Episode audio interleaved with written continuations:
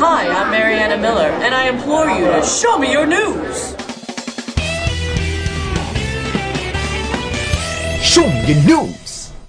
And now, coming through your speakers and into your ears, it's the gaming podcast that you all know and love. It's Show Me Your News.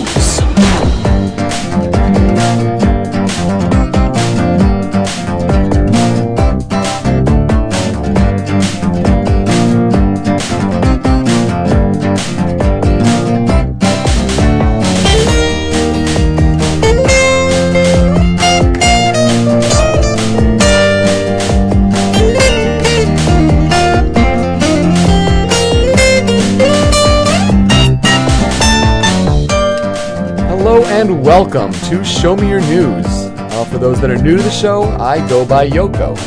Show Me Your News is the pinnacle for delivering and debating the gaming news that matters the most to you.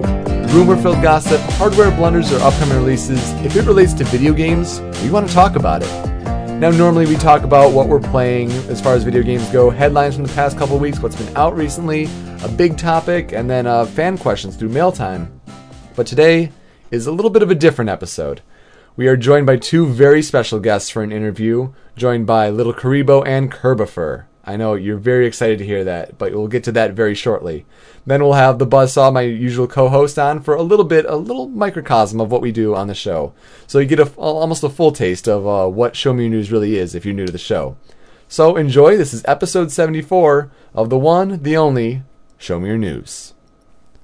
All right, welcome to the first part of Show Me News, episode 74. T- on today's show, it's a, kind of a different show because we have two very special guests here to interview. You know, we're coming off the heels a couple weeks ago from Youmacon 2010 that we went and did some uh, media coverage there. Well, you know, unofficial media coverage, whatever.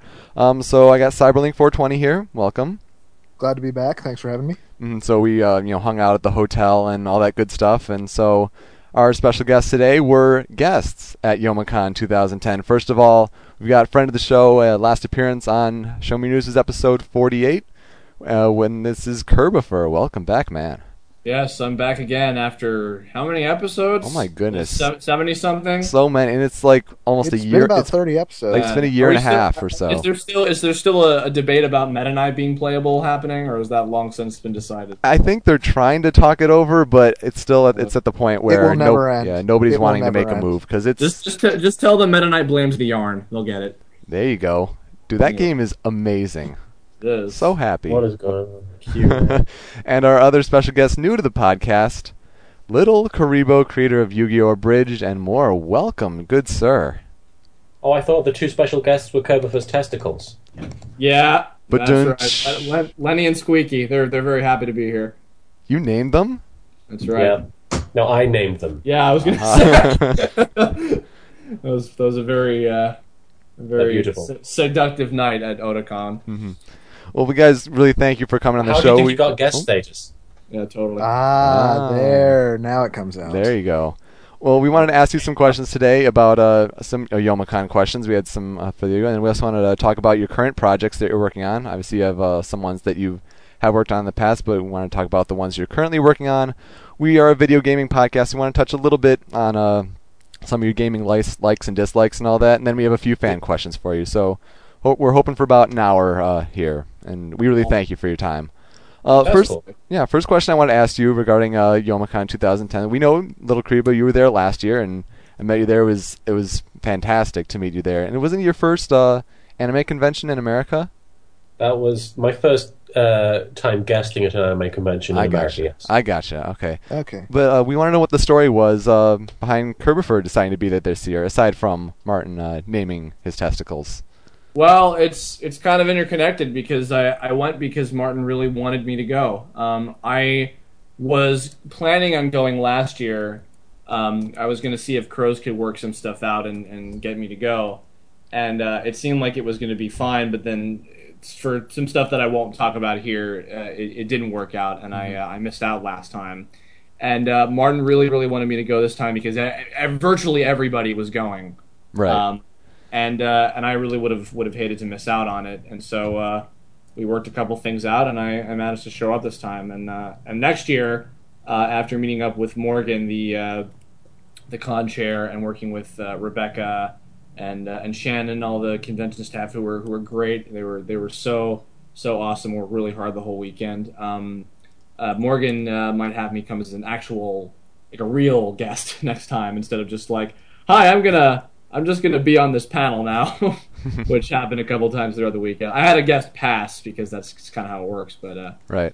yeah, but I got I had an actual one that would be labeled on the site and everything. I think that might uh, that might be the case for next year. So you know, Well, you never know, Kirby. You might have more under your belt next year, so you might be going regardless. yeah, you know, I keep my fingers crossed because that would be nice. So yeah, No, it, it was it was great to see you there. Um, to really be honest, and oh, an honor to meet you both. Really. Yeah, it was great meeting you guys. I mean, uh, like Kirb said, m- the main reason that he came was honestly that virtually everybody else was going to be there, and if like he was like the only one that didn't go, it would feel like almost but not quite perfect, you know. So I just yeah. I, I wanted I, I wanted to, I wanted to make sure you know the, at the very least he got to experience what it was like for us the year before. Absolutely. and, and it absolutely was, especially Sunday. You know, I, I was just talking about on my blog yeah. yesterday on my Newgrounds blog about how it, the absolute highlight was the uh, the tail end of the the Yu-Gi-Oh! Bridge panel. Uh, Absolutely. bet- between the, the friendship symbol and the tears and the and the singing and ah Jesus. So that was Not so much the singing.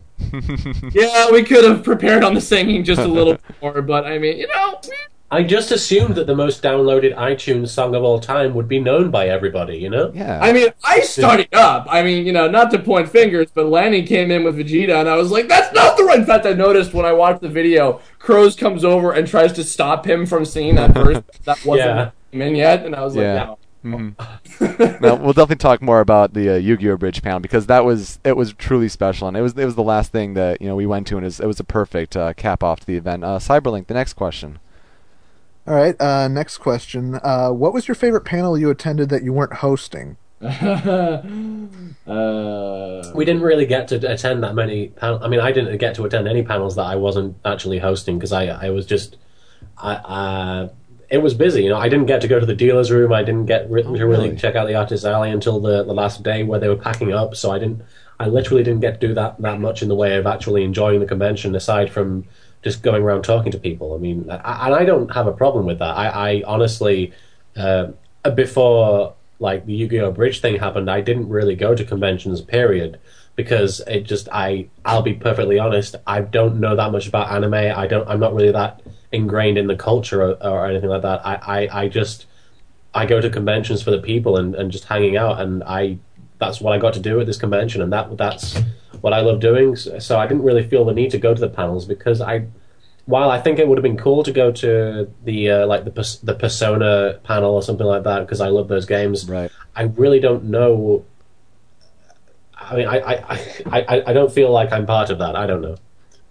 Uh, I briefly, and re- only because we were setting up for the Yu-Gi-Oh panel in the same room And after, I went to uh, Caitlin Glass's panel. Mm, yeah. uh, and you know, I mean, I think most of the the experience we had outside of doing our own stuff was was really kind of like in the green room where we were hanging out with uh, some of the other guests. Uh, another highlight for me on Sunday as well was um, was drawing with Brad Swaile because he's a graphic designer. Nice, nice. Right. Just sitting back, kind of shooting the shit and, and sketching different little random things. And uh, yeah, Caitlin showed up for a little bit. I didn't get to see Todd very much this weekend, but I see him like every weekend practically, so that wasn't a huge loss. Um, and uh, and then we also got together and we watched a DVD in the Team Four Star Suite. Uh, Nice. We watched the, we got watched a DVD of uh, Taka uh, Takahata 101's first professional voiceover. Oh, that's role right. Yeah. Oh yes, and uh, and Brad Swaile and Christopher Robin Miller, who was a total bro, by the way. Mm. Uh, absolutely. They uh, they joined in on the fun, and that was uh, that was pretty cool. So, So you mean you yeah, didn't most- you didn't see the room in that in that suite? No, unfortunately, and you know it sucks because we've wanted to watch. We wanted to watch The Room, and I wanted to watch Yu-Gi-Oh the movie with everybody and just like like rip on both of them and have a good time and laugh. Because there's nothing quite like watching a shitty movie with friends. Uh, exactly. Uh, yeah. If Especially you want a good movie for that, go for the Machine Girl because it is literally the cast of Yu-Gi-Oh ripping each other apart for about two hours. Oh, is it all the same? Uh, is all the All same the actors? All the same actresses except Brina Palencia in the lead. It is fantastic. Oh, what? Wait a minute. How does that work? I don't know. I think Mike Sinterniklaas directed it and just brought her in or something. Uh, let me let me check that. Well, keep keep keep ta- you, you you talk, Martin. I'm gonna double check that. I don't know what to say. Um, I had I had mentioned you know when I met you, Kurt, that I was wondering if you were going to the Pokemon panel after the uh, the five Ds panel, and I'll, I'll just say that it was it was I did. Did you? stop for two seconds and said, "Hey, I have voice on the show. Do you guys want me to do something to help?" And they're like, "Oh, that's cool." And I'll just like, you know, we we have our own sort of setup and everything, and I didn't want to like, you know, kind of screw up their their whole routine and everything. So dude, like, it "Ah, was it was bad. Like I, I know I'm saying like you know what was your favorite part, but like no offense to those people, but like it was terribly run. They were misinformed. Um, they Oh, yeah? they What'd said it was Say? What they say? they said it was uh you know you start we you know they asked like you know what was what was the first generate or the first games that you played and like 98% of the people raised their hands for generation 1 red uh blue and yellow and so then they like start explaining like how to play the games it's like we know how to play the games and they they were saying like oh yeah you have uh fire water and leaf types Eh. and then um, what was the thing? Like they were talking about the other games in like Generation Three. It's like uh, you have Leaf Green and Ruby Red.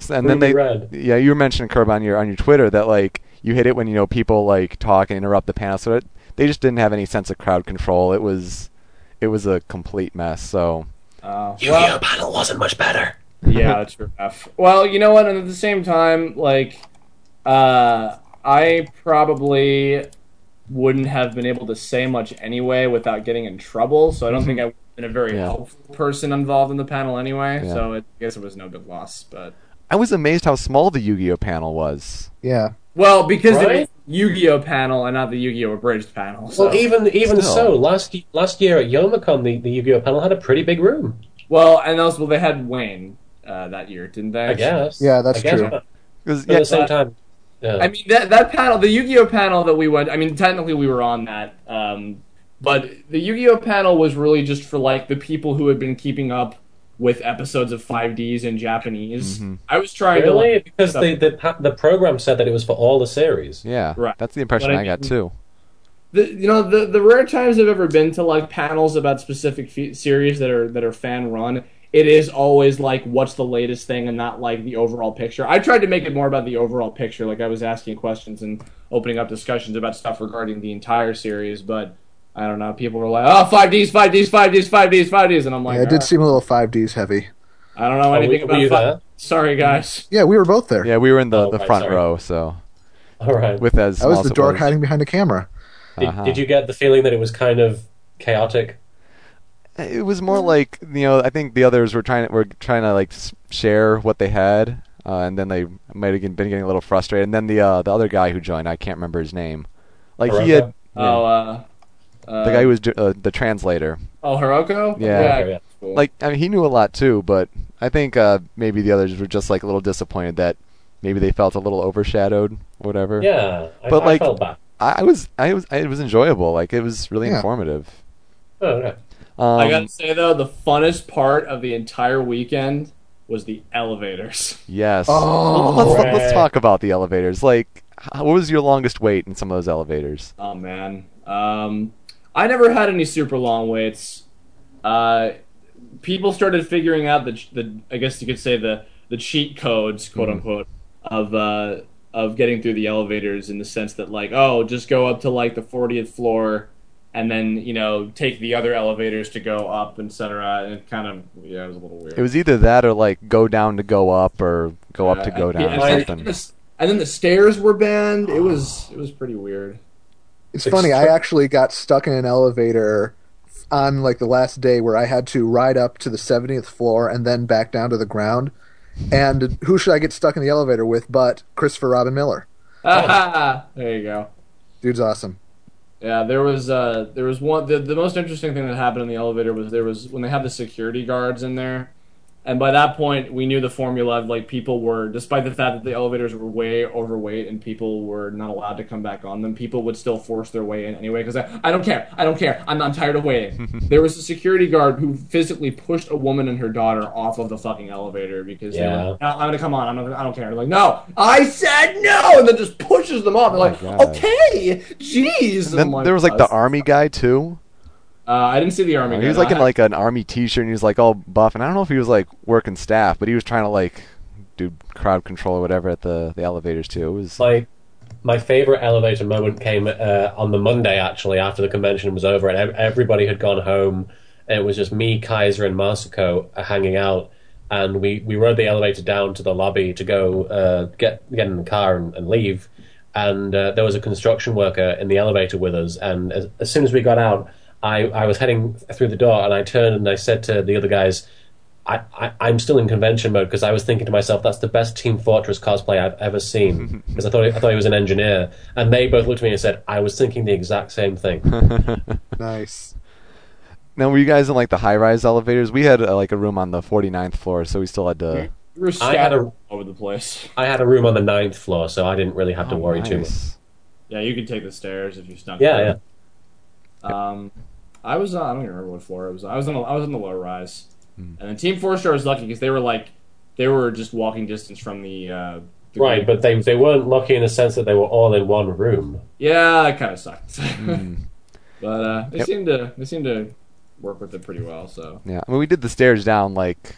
Uh, for, it took like five minutes to get down, and like the legs killed for the next couple days. It was a bad idea.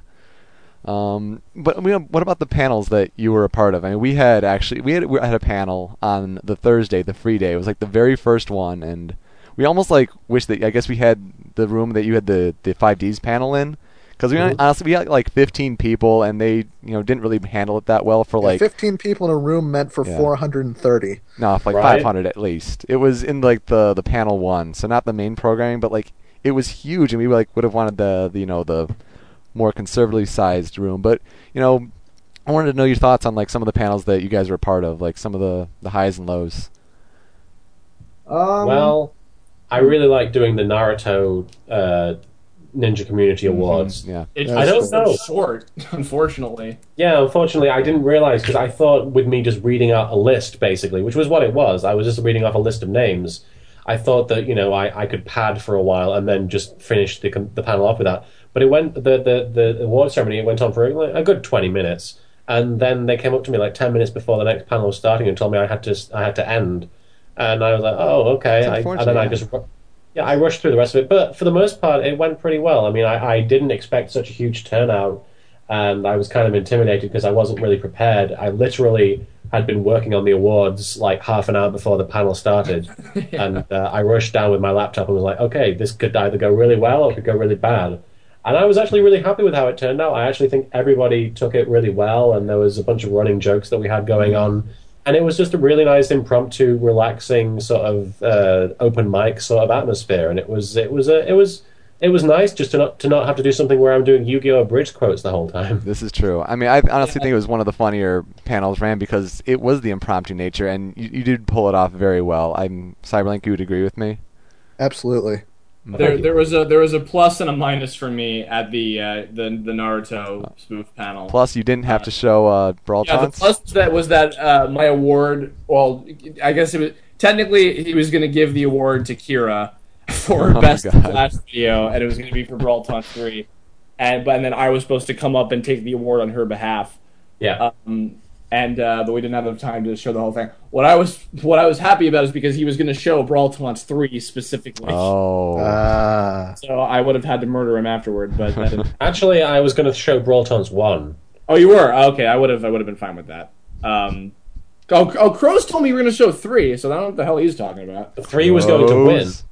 Right, you were going to show. But one. I was gonna, I was gonna bring you up and be like, "You're accepting on his behalf," and then right before we started doing the song, I would be like, "And now here is a, uh, a montage of some of the highlights of Brawl Taunts," and I would have just shown Brawl Taunts one. Oh, okay. Um, So you yeah, wouldn't have murdered him, you'd just break his legs. we had planned also to uh, with a wrench. to do. uh, we planned on doing a song. We were, I was going to sing um, the the Train of Ninjas Under Pressure Yeah. parody uh, from one of the Naruto episodes. I was going to sing it as Jim Carrey. Uh, Oh, you were? Yeah, I was dressed up as uh, Ace Ventura. as Ace Ventura, and I was going to sing it like Jim Carrey, Jim Carrey, uh, Jim Carrey, the whole time. And then Martin was just going to do the uh, the the rest of the characters and just go through the whole thing like that. But yeah. Nice. dude. Let's be honest. Were you gonna have your ass talk one of the lines? Uh, I was, you know, I had a whole plan to do this, this like Ace Ventura mockumentary thing. Oh yeah. and uh, I was gonna. I, I had actually filmed uh, a couple bits of it of me going around asking people if they know about the Yoma, and I was gonna ask Team Four Star and uh, and Chicken Wings. Not Chicken Wings. Wow, I was uh, Turkey Legs. I was gonna ask Turkey Legs uh, as something about it through my ass, but I, uh, you know, between the amount of time that we didn't have in the Naruto panel, I'm just. You know, it wasn't going the way that I that I was hoping it for, so I kind of canned that. project. Um, but other highlights, uh, like I said before, the Yu-Gi-Oh! Bridge panel on Sunday was was a great way to end the weekend. Uh, it was uh, it was definitely one of the one of the best that we had done. It was such a hit, and there were so many great new videos. Um, the, I love the season zero premiere, Oh, which, yeah. uh, which I hadn't seen. None, none of us had seen it, so it was it was a big surprise to everybody. Um, and uh, yeah, so absolutely, Martin. What do you what, do you have any else thing to share about? The, Yeah, the Yu-Gi-Oh! Bridge panel was a was a pretty big moment for me, just because it was everybody was there. I mean, I really wanted to have everybody there, and I, unfortunately, I had to say goodbye to my girlfriend really, really early into that panel, so Oh. she couldn't be there for that. But uh, for the most part, it was uh, it was a it was a really good, uh, a really really appropriate way of vending the convention experience for me. I, it was just a shame that. Uh, I, I- I don't know. I like that it happened on the Sunday, but at the same time, I would have I would have liked to have the panel on the Saturday, just because I would have liked to have spent Sunday just hanging out with people and not having Right. to worry about doing a panel. But I think the Sunday worked just because it, it, it, it did cap off the uh, weekend on an emotional high point. totally. It was it was it was amazing. Um, I, I think there are really no other words for it. I was yeah, I'm not a person to, to get choked up often, but it was it was powerful, man. It was uh, fantastic. Definitely. Um, so that would be like your favorite moment overall, or would there be you know anything else, or just you there know were lots. There were lots of moments that, that were really really awesome. I mean, I I, I would. I, I would be hard pressed to pin down a specific one, but getting to sort of open up in front of the audience at the Yu-Gi-Oh! Bridge panel was important to me, and it was uh, obvious, uh, considering the reaction I got afterwards, it was a big deal to a lot of people. So Yeah. Mhm. uh, that would probably probably be the high point. and especially the the episode, you know, for episode 50, like have it you know be for the fans who have, have stuck with you for so long. Yeah, um, yeah. especially with the uh, the Ace Attorney that Kirb you uh, you animated at the end. It was fantastic. Yes, which nobody knew about. Fan, I'm glad you liked it. Nobody knew about that until like right before we premiered it, and uh, and it, it was kind of an accomplishment because especially like I don't, Team Four Star, I don't think is like a big fan of a lot of the stuff that I'm known for on Newgrounds, but they they got a laugh out of the, the "Where am I?" with like Grandpa like Yeah. shifting eyes around. So I was like, yes, good. I finally achieved the holy grail of making them laugh. Oh, you Nice. did? They they they, they laughed. Yeah, we were when we were watching it up on the on the laptop. Lanny was like dying at the uh, at the at the eyes shifting around of Grandpa. Like, Right. Where am I? Yeah, because I had just you recently, you know, well, not really recently. It was uh several months ago. I'd gone through all the Ace Attorney games, and then I saw, you know, you had titled it Joey Wheeler Ace Attorney. I'm like, Judge Man, Ace Attorney, perfect, amazing. I I couldn't wait like even It- more to go to Youmacon. It was kind of the plan all along because uh, people had always asked me, "Are you ever going to do a Phoenix Wright reference?" Because, uh, I mean, back when the games were first uh, uh, popular, I mean, not that they're not popular now, but Right. back when they were they were new and fresh, everybody was doing that joke, and and it's kind of been done to death. And I I told people I don't want to do it just for the sake of doing it. Uh, but at the same time, by the time I get to the episode where it, where it will be worth doing it, it probably won't be as big a deal, and people won't really laugh as much as they would if if you did it earlier. So what I always wanted to do was, as it is presented in the actual episode, wh- which was go through the whole episode without doing a Phoenix Wright joke, and then at the end Right. have Joey objecting to the fact that there was no Phoenix Wright jokes. So that was kind of planned for like at least thirty episodes now, I think. Yeah, it's just been planned for quite a while because I even remember hearing about it early on before I was even considered to do the animation for it. But uh, Yeah, turned it, out it really played on the uh, the audience's tensions. That was done is done really nicely.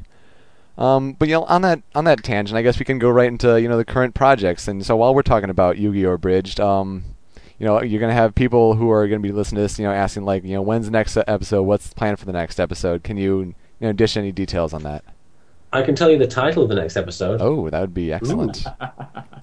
it's called "The Death of Tristan Taylor." Aha. Oh, now Well- you've intrigued all of us. Yeah, it's it's. uh, It, I've talked about it for a while. The fact that I I mean, not not like w- w- uh, very widespread, but I've talked for a while about wanting to make Tristan a more serious, more uh, interesting character and, and more prominent in the series. And uh, I, with the next episode, I plan to really push him and actually make him an, uh, like a more developed, more.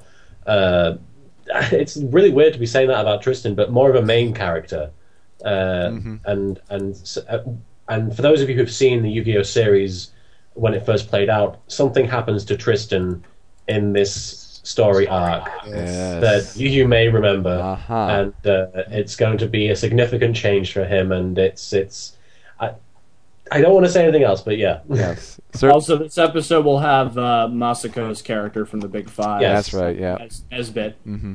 and uh, I'm I'm I'm looking forward to uh, to some stuff in that one. So, So it'll be more significant than uh, Taka voicing Taya. way more significant. than Ah. that. Ooh. Taka Interesting. voicing Taya, Taka voicing Taya is is kind of just a joke, and it's there, and it's going to be gone within an episode or two. Okay. But Yeah. uh, but the Tristan thing is gonna, I hope, stick around till the end of the series. Uh huh. E- even past this season, you think? Uh, you may you may be thinking of it too literally because uh, I I mentioned what happens to him, and you obviously know what I'm talking about. But Yes. the stuff that I'm writing in regards to his development as a character I got you. will be something that will carry on. Uh, I don't want to go into too much too many No, no, specifics, but right. I'm really hoping that having planned it out in advance, I know that people are going to be like, "Wow, why did he do that?" But then I want and. I want by the end of it people to be going, "Oh my god, that was interesting, that was different, and that was actually kind of poignant." And I, I want to actually do something with the character, and I, I, I can't really go into any detail without ruining it. and Kurt, Noah- for you're Noah- voicing. Noah has a funny scene in that, by the way. Who does? Noah has a funny scene coming up. Yeah, and I was just gonna mention like you voice Noah in uh, you know Yu-Gi-Oh! Abridged. I do. Um, the laugh is is splendid. Thank you. Uh, it's pretty much spot on, to be honest. Um, now, now Yu-Gi-Oh! Season Zero, you did the the pilot at uh, at Youmacon, and it was a big surprise, and it was um, it was fantastic. Um, the do you have is that just like an idea, and you're trying to gauge reactions? Because I know you you had to play the whole, you know, I'm, and I'm very familiar with the whole like YouTube and you know copyright, and you don't want to lose the channel and all that. But is is there plans for you know expanding on that, or is this more just like to gauge a, a reaction and and see? Uh, the season zero pilot. hmm yeah. Um, uh, it, it, it's something I definitely want to go ahead and, and do uh, the rest of it because it's a, a much shorter series Right. than the 200, 220 something episode Uh-huh. that is Duel Monsters. Uh, but I don't know. I mean, I, I, I the, th- the the main push of wanting to do it would be just because season zero Yami is so entertaining and He different is. from the actual uh, the actual Yami that people know. Because in season in, in like uh, Duel Monsters, he's basically for the most part uh, he he gives the moral and he's he's sort of the the uh, the father figure. And then in season zero, he's psychotic and he's off the wall. And I, I basically play him as a uh, an insane game show host, which was kind yeah. of was kind of the uh, the idea I had going in, into that. And uh, just being able to push that and push that and and having that aspect of his character be more well known because there aren't I mean there are lots of Yu-Gi-Oh fans who know about it but there aren't that many people who know about the fact that you that Yami killed people Yeah. uh, essentially uh, as a punishment for losing a game and, uh, and and drove them insane and, and just all the crazy stuff that happened in season zero and, and in the manga as well uh, but um, yeah I definitely want to go ahead and, and do the rest of that just because I I don't know I, I- I think that it's a series that deserves to be more well known Right.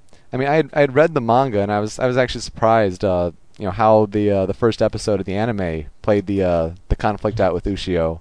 Um, but I, I have to thank you personally for the garbage day line that slayed me. Yes.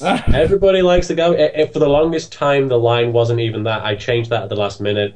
Uh, it was originally "Here's Yummy," and uh, which I just thought, well, everybody does that. That's the obvious joke. In fact, uh, the, you knew it was dead when in the newest Chucky movie, Chucky like Oh, takes an axe yeah. to a door and he looks Oh. through and he says, "I can't think of a word to say." Ah, Uh, but uh, in in my version, I, I was having him say "Here's Yami" just because I was like, "Yeah, he's psychotic, and that's what psychotic people." Oh, wait a minute, Uh, something else that psychotic people say that's famous, and then I thought Garbage Day. That's perfect. Yes. hmm I was excited about the season zero premiere uh, because of the the the charity winning video that Martin did a while ago. I think was that it was like a Oh, bid yeah. for like someone someone could bid to uh, request a video that they would have creative control over, and Martin would do it for them. And then in that video, he made Yami like this very like sick, twisted, like weirdo stuff. I love you, sort of thing. And uh, and I, I that one made me that video made me laugh like more than anything. And uh, and then I was really excited about season zero because I figured, oh well, then that's probably what he's going to be like it. And sure enough, he was. So Yes. uh, I was excited about it. Now, Cyberlink, bring up the next topic, please. All right. Uh, you've in addition to uh, Yu-Gi-Oh! Abridged, you've also been uh, working on a webcomic series called Plushy Doom. Uh, how's that uh, progressing? Well, I mean, I've written the first 25 strips, uh, and it's just honestly, Bam, the artist, she's really, really talented, but she's also really, really busy. Uh, it, it's just a case of get, getting the time to, to draw those. And I understand that it's kind of had a mixed reaction, mm, but uh, I, I, I'm really proud of the, the work that we do together, and I, I, I really like uh, some of the characters and some of the storylines that I have planned for it. It's it's it's a very different comic to what people kind of expected from the first eight or nine strips, but uh, it, it does go to a very dark place, and uh, some people have predicted what's going to happen in regards to the uh, the initial introduction of the the main character's um, teddy bear, and uh, yeah, but it, it, the first twenty five strips have been have been written, and it's just a case of getting them drawn and put put on the DeviantArt account, which is Yu-Gi-Oh! Uh, slash abridged uh, dot deviantart dot com. Absolutely, give that a plug. Um, you've you've mentioned that you know if you want like one thing to take off, like it would be that a web comic. Is that right? Uh, no, I mean, if I, if I wanted anything to take off, I would want a, an animation to take off. Oh, right. I, I, I've always wanted to have like a cartoon, Mhm. uh, uh, but uh, web web comic was always like it seemed. I mean, working with Bam is, is a treat, and seeing her art is amazing. But I don't think that I write very well for uh, the comic format. I don't know. I mean, I've tried several times, and it's never really carried. It's never really gone anywhere. But I I really like writing just dialogue and playing back and forth between characters, and I don't know. I I feel like I can't really get. I, I feel like I like. I, work better with long scenes and uh, I don't know. I, if if I wanted anything I to.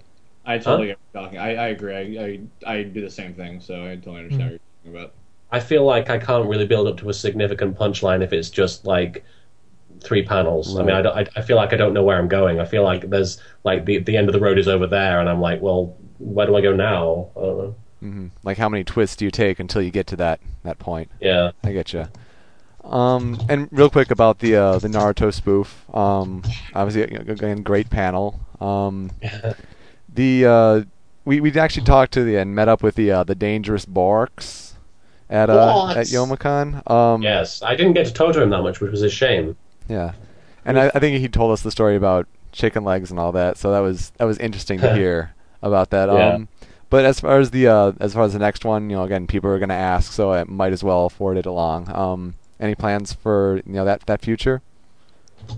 Yeah, there are specific plans uh, uh, uh, in mind. I, I've actually been working on a, a specific thing for a while now, about a month, and I, I keep rewriting it and rewriting it because I've never really been happy with it. But what I've done now essentially is taken the bits that I liked out of the first version and the bits that I liked out of the second version, and I made a third, completely different version which contains all the best bits of the first two, and it it, it, it has a structure that I mean, this is going to be really confusing if you don't know what I'm talking about, but it has a structure that works a lot better, and it's funnier, and it's more my style. I feel so. It it what the code name for it is Troll Three: uh, The Quickening.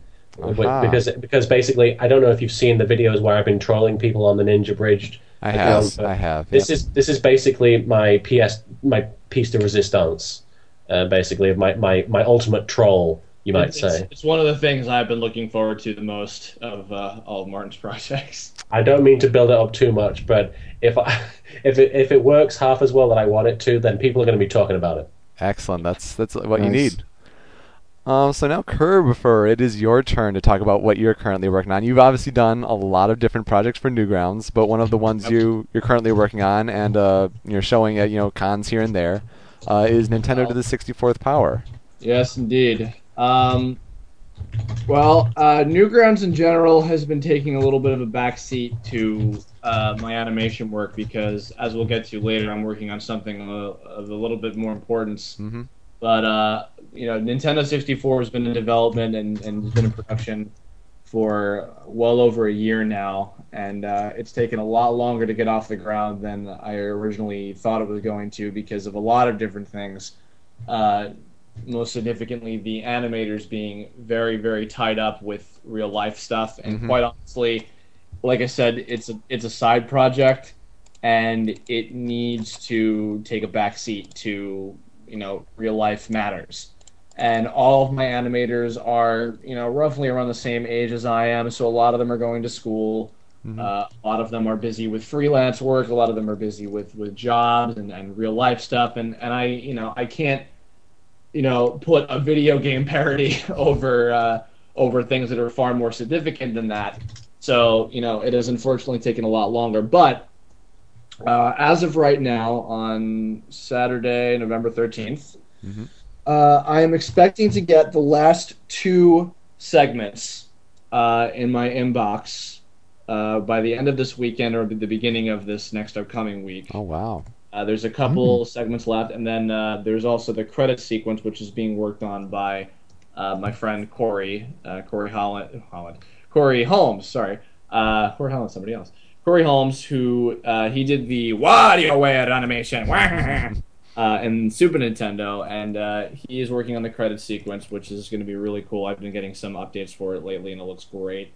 Uh, so hopefully, if all goes well, because Richie is currently uh, doing the coding for getting the whole thing set together so that it's uh, so that it plays correctly. Because we're it, it's going to be kind of a task to get Nintendo 64 to uh, be compiled and played normally on Newgrounds. So we'll we'll see if we can you know fix that up. But uh, Interesting. Richie's, Richie's working on that right now, and then hopefully, if we can uh, we can pull it through, uh, it might be out either by the end of November or possibly like December, somewhere around there. I All right. give it a Nice. If you wish to discuss, you know, what are some of the the games that you're going to be parroting in the? Uh, Sure. the Uh, the Mario Sports series. I won't say what sport we did. Um, as uh, Punch Out, which is one of the ones that I'm waiting on. Uh, my friend uh, Doran Matthews is uh, cleaning it up, and Mike Rocco's uh, was the animator on that. Uh, Legend of Zelda: Majora's Mask, Star Fox 64. Uh, two games that were supposed to be in the in Super Nintendo, but they had to be cut due to time. Uh, Earthbound and uh, Bomberman. are both Excellent. in there Ooh. and uh, one that uh, Martin voiced in that I, I thought Ah. was funny. Uh, he's he's voiced a couple characters in it, but he's uh, there's an F Zero segment. uh, but wh- that that's one of my favorites. It was done by uh, Tyson Hesse, who most people know for uh, Boxer the- hockey. the webcomic Boxer Hockey, and he is an incredible animator.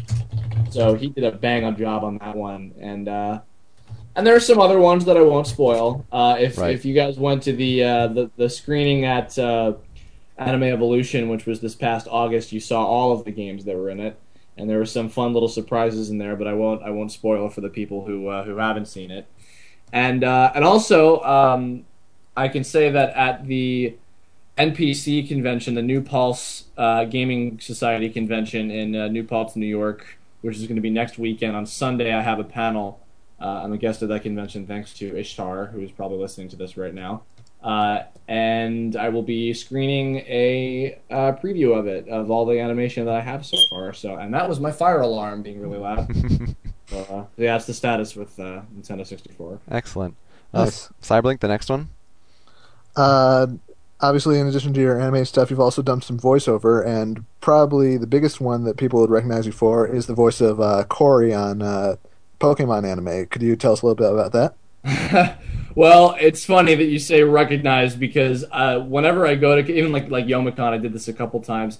Uh, whenever I see Pokemon cosplayers, I always say, "Hey, oh, great costume," and I, you know, I, I take a picture and they're cool, and I'm like, "Hey, uh, do you watch the show still?" And they're like, "No." so you know, 'cause- and, and occasion, and occasion will be like, you know, "Oh, uh, do you?" Uh, you know, or if they have seen the show, I'll explain to them. Oh, do you remember a character named Khoury? And they're like, I think so. You know, or like if they haven't seen the show, I'll say, Oh, I voiced a character on it, and and they're like, Oh, what character were you? I'm like, Did you see the five episodes where Lyra from HeartGold? Because they'll know who Lyra is because they all play the video Yeah, games. yeah. obviously. Right. Uh, I'm like, yeah, an episode where Lyra joins up with Ash and company for like five episodes, and they're like, yeah, I think so. I'm like, yeah, she had like this friend of hers who was like a Pokemon breeder, and he had a Totodile. Yeah, I voiced that guy, and they're like, oh my god, that's so cool, you know. And that's and that means a lot because I mean, I I'm a fan of Pokemon as well. I always have, and I grew up with it for when it first came over to the U.S. Right. And uh, so it's cool to, to kind of geek out with some of the other fans at conventions and whatnot. Um, it's been cool. I mean, like his episodes aired back in uh, back in March, Right. um, and they still repeat on Cartoon Network every so often. We're we're past that season now. We're into the uh, Sinnoh League Victors uh, season. Uh, oh my goodness, how many is it? I was on it's season like 11. at season thirteen, I think is what it is. Yeah, I they're, was- they're in the teens now. yeah. So, uh, so yeah, but I mean, you know, and, and I think they aired in, in England recently. They aired in Canada a little while ago, I believe. So, uh, you know, I, it was it was such an honor, and uh, and hopefully I'll get to come back too, because you know, uh, there's obviously always new characters on Pokemon all the time. So, you know, maybe I'll they'll get somebody else someday. Yeah, I hadn't watched it since like the start of Advanced or something like that. But I, I made sure to watch each one, and it was dude, it was surreal. Like hearing your voice there, it was very well done. Yeah, thank you. Mhm. I'm very proud of uh, of my performance on that. I thought I did a decent job. So. So you know, hopefully, I mean, obviously can't talk because of NDAs and all that. But hopefully, you have uh, you know more opportunities opening for you. That that'd be amazing. Yeah, that would be pretty cool. So we'll see what happens. And so you you mentioned earlier that you know you're in your senior year of school. Um, gosh, I can't even remember. It's it's somewhere in New York, yeah. SVA. Yes, it's the School of Visual Arts Mhm. in New York City. It's a really expensive college. uh, So you're doing your senior thesis, I am. and um, I, I don't think you I don't think you've actually like you know detailed too much about it, but you know whatever you want to talk about it, uh, you know, feel free. Sure, I'm actually working on it right this second. Uh, I am uh, I'm animating a six minute long, uh, fully animated film. This is not going to be like uh, some of the stuff that people are used to seeing of mine on Newgrounds. This is real animation. This is real drawings. This is real stuff that I'm putting like 110% of my artistic effort into. Uh, usually, when I do stuff on Newgrounds, I put all my effort as far as writing goes because I think that's what I excel at as far as the animation world. Is that I think I'm I'm better as an overall creator and a director and a writer as opposed to literally making the cartoon and animating. Because I mean, when I work with people on the N64, uh, on the Nintendo collabs in general, I mean, you know, I work with animators who are far far better artists than I am uh, when it comes to drawing and animating. And also, they, they write and, and create their own stuff as well, so it's not to discredit them in that sense. But I, I'm much better at, at, uh, at you know overseeing a team of animators. That's that's what I think I, I excel at more than anything.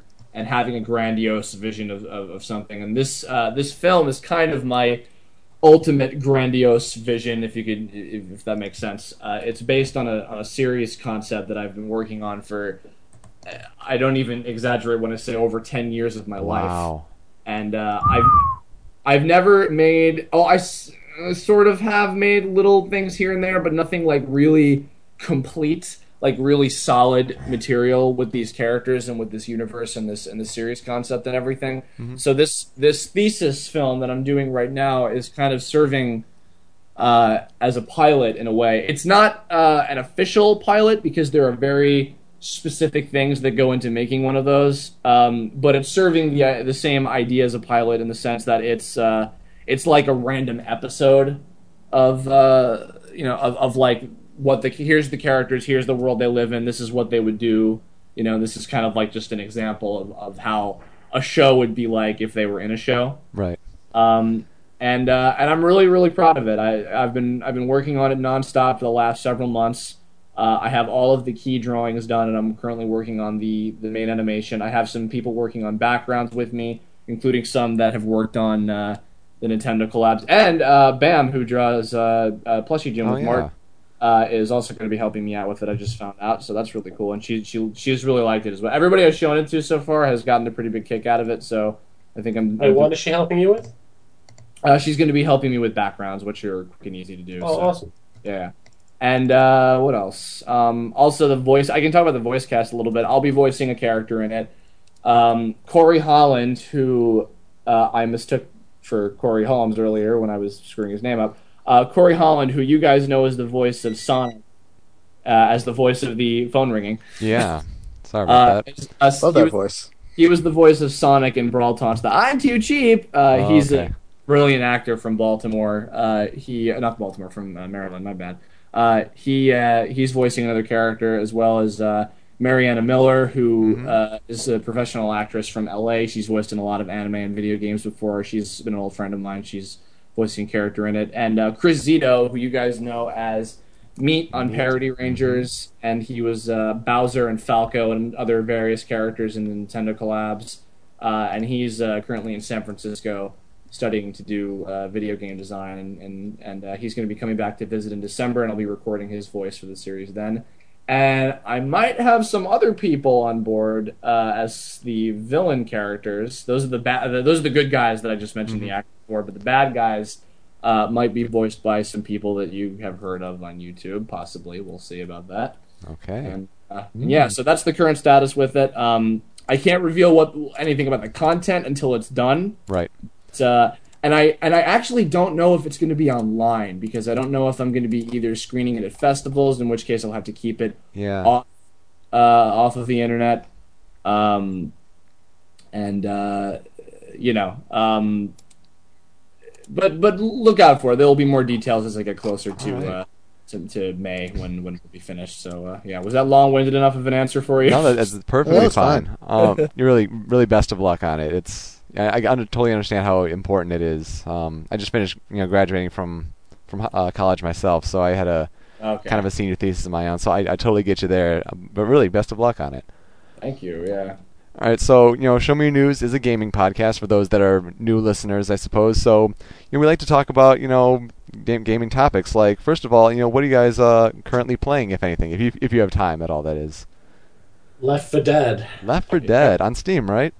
Yes, lots of Left 4 Dead right now. Also, Fallout New Vegas a little bit.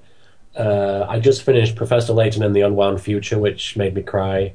Nice. Uh, uh, not much else. I want to get that game uh, enslaved Odyssey to the West, Oh yeah. um, but I'm waiting for it to go down in price. Mhm. Uh, otherwise, not much. Right. Uh, what did you think about Fallout New Vegas? Or from, or from what you played? I played like an hour of it, so I don't really know. I gotcha. Um, let's see, but you know, Left 4 Dead on Steam. You said that you you had like maxed out your friends list. Yeah, I maxed out my friends list, which really sucks because I I, I would really like to uh, play with as many people as possible because I'm addicted. I'm I'm really addicted to Left 4 Dead. I did not expect to be because well, I don't know why I didn't expect to be because I I, th- I guess it's because I have an aversion to fast zombies, but Left 4 Dead is just the way the characters interact and the way they react react to things around them, and it just feels like an actual cohesive story with with like believable like it's the first time that I've ever been this invested with a group of people who are just shooting things. I've never felt uh, any kind of connection like this before with with, with characters in a first person shooter game. You know, I mean, Right. I, I felt this connection with RP, with RPG characters. I felt this connection with with uh, with, with characters in, in games that focus more on the story. But this is the first game where the story is literally literally get from point A to point B and kill as many things as possible. Where I've actually really really cared about the characters. Interesting. Yes, Left 4 Dead is one that I still haven't touched. I mean, I think it might be sitting somewhere like on my hard drive from uh, Steam, whatever. But it's one I haven't got to. Cyberlink, have you played it? Uh, only on the 360 version, and I do enjoy it, but it's been a while since I've played. So if I got on now, especially on a PC, I would get destroyed, and I know it. so it's not going to happen. Uh, Kirb, what about you? last couple games I played, which was uh, during the summer, uh, I was completely on a whim. I think it's because I was uh, I was looking for something to keep myself entertained on the train ride to uh, to my work over the summer. I had a part time job at a, at a, a computer uh, program company where I did animation for them, and on the train ride, I would I would replay uh, Mario Kart DS, and I, I Nice. raced through all the cups and unlocked everything, which I had never done before. I'd only really played like for the multiplayer at the time. Then I whipped it back out again and was and was hooked again. Um, and then I also uh, was playing uh, Paper Mario: The Thousand Year Door with uh, my girlfriend, um, sort of over uh, two sides of the country. She would be on Skype because she's in Vancouver, and uh, basically we we played the entire game and voiced the entire game. Where I played all of the uh, male characters and she voiced all the female characters, and we basically performed the entire uh, the entire game script as I was playing through. She knew the game like the back of her hand. Ah, and, I uh, see. Nice. but uh, yeah, and then I mean, I'm I'm looking forward to games. I really want to pick up uh, Donkey Kong Country Returns, which I think is out, if I'm not mistaken. Mm-hmm, It's uh, the Um, twenty first. okay, so it's almost out. Yeah, it's there, almost there. Uh, and then there's uh, there's Sonic Colors, which I swear to God, I've not been this excited about a Sonic game in so long. Uh, I after Sonic 2006 on 360, I, I have not fallen into any of Sega's traps ever since then. And uh, but but I I'm really interested in picking up Colors. I got uh, yeah, I got to go to E3 this summer, and I gave it a try, and I'm equally excited. It's I I, I think the I uh, want to go to E3. aw. I, I thought it was Mario. yep. but Nope. I, I think the uh, I think the cycle as we know it may be broken.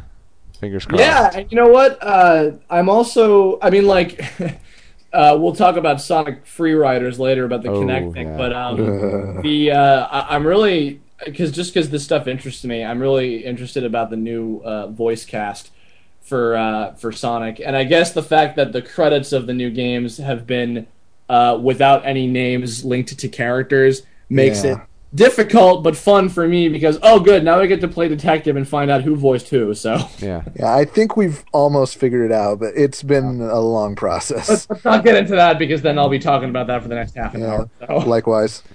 I think a ga- uh, you know a question we got to ask if regarding video games and you know people relatively new to the show is you know what's if you if you can pick you know you know maybe one or two what is your favorite game of all time? Ooh. Shenmue. Uh, what's that? Nice. Shenmue. Oh, Shenmue. All the right. way. Shenmue, Shenmue 2, both those games, I would play them. Uh, if I if I if I only had those games on a desert island, I would be happy. Um, The Dreamcast, the Dreamcast in general was awesome. Oh yeah. Absolutely. um, I uh, if I was stuck on an island, uh, I would definitely pick a Smash Brothers game because you know there's always you know something to do. Right. Um, but as far as like emotional attachment, uh, Super Mario RPG: Legend of Seven Stars, Uh-huh. uh, no question, is, is my favorite game, and um, to this day, I'm still very proud of the music video that I did for What it. is the Goomba saying? The Goomba? oh, Hey, have you heard about that Mario guy? Uh, yeah, the one jumping around the forest. Yeah, yeah, I know him. I know him. Uh, I'm still very proud of that of that music video and that He that's- did a great that job on that one. connected with. Thank you. That's that's really connected with the, the fans of that specific game, and uh, and I, and I don't I don't uh, I- I'm not racist about my Mario RPG games. I love Paper Mario. Uh, I love what I had played of Mario and Luigi. Uh, and um, I don't think yeah. that works there. uh, well, you know. What are you uh, talking about, racist? Gamist? game is sure. I don't know. Well, because some people, I I love Mario RPG only, and I hate all the other Mario RPGs because they're not Mario. Where's all the? But uh, but no, Mario RPG, I I absolutely love. I I would I would kill to see it uh remade and, and ported to like the DS or something with new stuff in it. I would love for that. I love it for them just to do something with it with those characters in that universe. 3DS man, fingers crossed. Maybe yeah, we'll see. Uh, Cyberlink, the next question. All right. Uh, any? Uh, I know you mentioned Sonic Colors, but uh, are there any particular upcoming games that you're really interested in? Um, Martin, you got any? Uh, mm, uh, yeah, I'm a big fan of the Yakuza series because it's kind of the spiritual successor to, to Shenmue. Uh-huh. And there's a new Yakuza game coming out called uh, Yakuza of the End, and it's it, it involves the main characters the, the main characters from the series killing zombies. and uh, it just looks really bizarre and, and interesting. And I, I I bought a PS3 specifically so that I could play the Yakuza series. So I'm excited about that. I don't know. Uh, I, I'd have to go and check uh, what what stuff's coming out. Now, the only thing I really know about the uh, the Yakuza games is that you know a lot of the uh, was it the censorship that you know went on yeah, that with the Sega host did. clubs. Yeah. Yeah, they took the host clubs out and they took a, a Japanese history test out. I'm looking forward to um, the uh, the new game from the people who made who made Persona. It's like a what's her name? Oh, it's uh, Catherine. Catherine. Yeah, I'm Yeah. looking forward to that. I'm looking forward to Dead Space 2 just because Dead Space 1 was uh, uh, like a really cool spin on the survival horror genre. Uh, Dragon Age 2 because I'm I freaking love Dragon Age. Yeah. I, I, I'm actually one of the few people who actually prefers Dragon Age to Mass Effect. Oh, really? Yeah. Very interesting. Uh, Kirb, you mentioned uh, Donkey Kong Country as well as Sonic Colors. Oh, other ones. Um, uh, I don't know. Uh, D- 3DS games, uh, black and white, absolutely. Yeah, black and white. I'm sure that's going to take over my school, like you can't even imagine. um, uh, other ones though, yeah, Kid Icarus. Um, I have to play. Uh, I, I have it. My girlfriend gave it to me. I have to play Super Paper Mario still. I still got that in the back. I'm about halfway through it. It's it's interesting. Oh, Mega Man Legends Three. dude. Yes, Dude. yes. Huh? Oh, Which, by the way, Capcom-Unity.com slash DevRoom. Go there. If anybody listening gives a shit about uh, Mega Man Legends 3, they're having lots of really cool events and contests. They're having a boss creation contest right now. Uh, it, it's yeah, I'm totally excited for that game. Uh, Mega Man Universe, I'm also kind of excited about. Not quite as much as Legends 3, but I, you know, should be fun. and uh, petition for you to voice Trigger, yeah? Well, I don't know what's gonna happen with the voice thing. You know, we'll find out. I don't know. I'm really not. I'm, I'm not holding my breath on that just because I talked to Inafune about it. That's kind of insignificant now because he left. Right, so, that's that's true. yeah. Kirb doesn't want to tell you, but he's also looking forward to Cooking Mama Friends, uh, Baby Sitting Mama. Yep, totally. well, who isn't? Totally. I work at a Toys R Us, and yeah, we just got the uh, the babysitting mama, and that baby is it's weird, and you like you put the remote in the back and the nunchuck. Oh my goodness, it's Yeah, bizarre. it's like the umbilical cord. Yeah, but you with a, an analog stick at the end. You mean they don't have those? yes, yes, they don't have those. Um, I'm kind of looking should forward to. Sorry. Uh, yeah, I'm I'm a sucker for Zelda. I'm looking forward to Skyward Sword. I know people are kind of skeptical about like you know, the whole one to one with the Wii Motion Plus with the sword. I don't know. I'm I'm looking forward to it. In black and white, absolutely. Um, I totally think that you know when they do you know, what the the third director's cut game, probably they call it gray or whatever. That that ought to be on 3DS, and that should be. Shh, they don't know. Okay, I'll keep it on the down low. I'm looking forward to, uh, if it ever happens, Half Life 3. Mm, if it happens, fingers If it crossed. happens. Uh, Cyberlink, any for you? Um, aside from Colors and uh, Donkey Kong, uh, Poker Night: The Inventory comes out this month. I'm kind of hyped Oh, for that. Yeah. And uh, more than anything, of course, Marvel vs. Capcom 3. Oh Dude. yes, of course, For sure. Yeah. Oh my goodness. Now that we got Haggar, it's all over. It's all I'm over. wondering. Uh, I'm wondering what Mega Man. I mean, I know they're gonna have Mega Man characters. I'm wondering which. Mega Man himself they're gonna have on there. I know. I know what I forgot. Star Wars: The Old Republic. Oh, Oh, yeah, good dude. one. Good one. Absolutely. It, wa- it- yeah, it's like, is it gonna be bad box art Mega Man? Maybe. I doubt it. That'd be funny though. yeah. One can dream. Um. Yeah. So we, you know, said it's because it's recent and relevant. It came about, you know, uh, nine days ago. Came out. Um. Your thoughts on uh, Microsoft Kinect and the technology and all that? Groan. Did somebody turn on a lawnmower? All right, you know what? I gotta say real quick, in, in tandem to the Sonic Colors thing, because because I said I haven't fallen under Sega's trap in, in you know since Sonic 2006. I was close. I was close to saying, "Man, I want to buy Sonic Free Riders. That actually looks kind of cool." oh, okay. What? It's two hundred dollars. Oh, it's one hundred and fifty dollars for the Kinects. Fuck that. Seriously. Like, I mean, you know, it's a, it's a spin-off game. It's a spin-off racing game. No, I'm not. It's I'm not making a two hundred dollar investment to buy this broken Wii ripoff technology for the. No offense, Microsoft. Sorry. Uh, you know, and then a fifty dollar game. It's like, forget it. No. But you'll miss out on playing a game where Sonic constantly goes ready, re- ready, ready, ready, Ready, ready, ready. Yes, yes, Roger, I love you. That's great, but I don't want to hear you that often.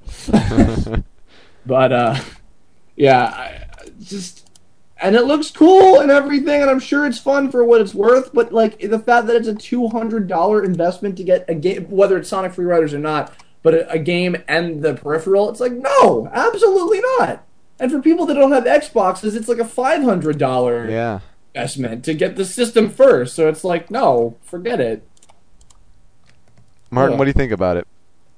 I have absolutely no interest whatsoever. I've actually just specifically not been keeping up with it. So most of the stuff that I'm seeing right now is a total surprise to me. But I don't. It's not like even remotely like interesting to me. It's just like wh- why? Why would you even need? It's like maybe if the i I mean- when the eye toy came out, that was like kind of cute, mm-hmm. but like it was like it wasn't even worth spending like fifty pounds to get the eye toy stuff. Why would it be worth spending 150 pounds to get Kinect and play a bunch of games that don't look remotely interesting? Yeah. Yeah, I mean it's it's kind of like the like the continuation of the gimmicky stuff, but without the the pol. I mean, I know I sound like a stupid Nintendo fanboy jerking myself off here or whatever, but like you know, They're I mean, among like people. the the Wii the Wii is you know is that sort of idea, but refined to the point where it's not just like a fad. And some people think it is, but I mean, just look at the sales. So you know, screw them. But you know, stuff yeah, like the eye toy, like that came and went, and then you know, this is probably I don't know, may, maybe this will last a little longer because of the technology, but like. I don't know. It it just doesn't. It's nowhere near as appealing and polished, at least from what I can see. Right. As, They should have just like put it as like a s- as, as like a built-in thing to the next Xbox that was coming out or Yeah. something like just have it have it be in the system, just be like the default setup, and have it be like, oh well, that's there if you want to use it. Don't be Right. like, oh, go out and buy it. It's like, no, this isn't like, why would I want it? Why? And, why? and to be and to be fair, maybe the next Xbox system upgrade will have that, but I mean, just it's not worth it to just make such an investment on just yeah, because the game. You're right. The games don't have any anything interesting to them, so it's just like whatever. Right. Part of the baffling thing too is that Microsoft has put like five hundred million dollars into advertising the thing. They're treating it like they're launching a console. Yeah. Mm-hmm. I don't know. And then I have to admit here, like, I gotta Kinect, and only because I could split the cost with my brother, and like that was the only justifiable reason. Because like also with the gaming podcast, and like oh I should know blah blah blah. Yeah, yeah. Um, I you you know I got you know the uh, bundles with Kinect Adventures, pretty poor honestly. Like the five mini games, like they're kind of over and done with, and you know don't think too much about it. I'm a sucker for sports compilations, so I also got Kinect Sports, and I'm I honestly I had more fun with it than Wii Sports Resort. Surprisingly, oh, really? Surprisingly, I know. Um, it may have That's just been pretty- like the choices, uh, you know the Well, also that game, that uh, the Kinect Sports is made by Rare, right? yeah yeah, which some people may be bitter for the whole Banjo Kazooie thing, and they're not making it anymore. But even Well, even still, What, what what about not making any more Banjo Kazooie? What? Cyberlink. Not gonna say it. Rare Rare's not making Banjo Well, I, I guess that you know they're they're passing on Banjo Kazooie instead to do you know these games for the Kinect. I guess I, I should have said.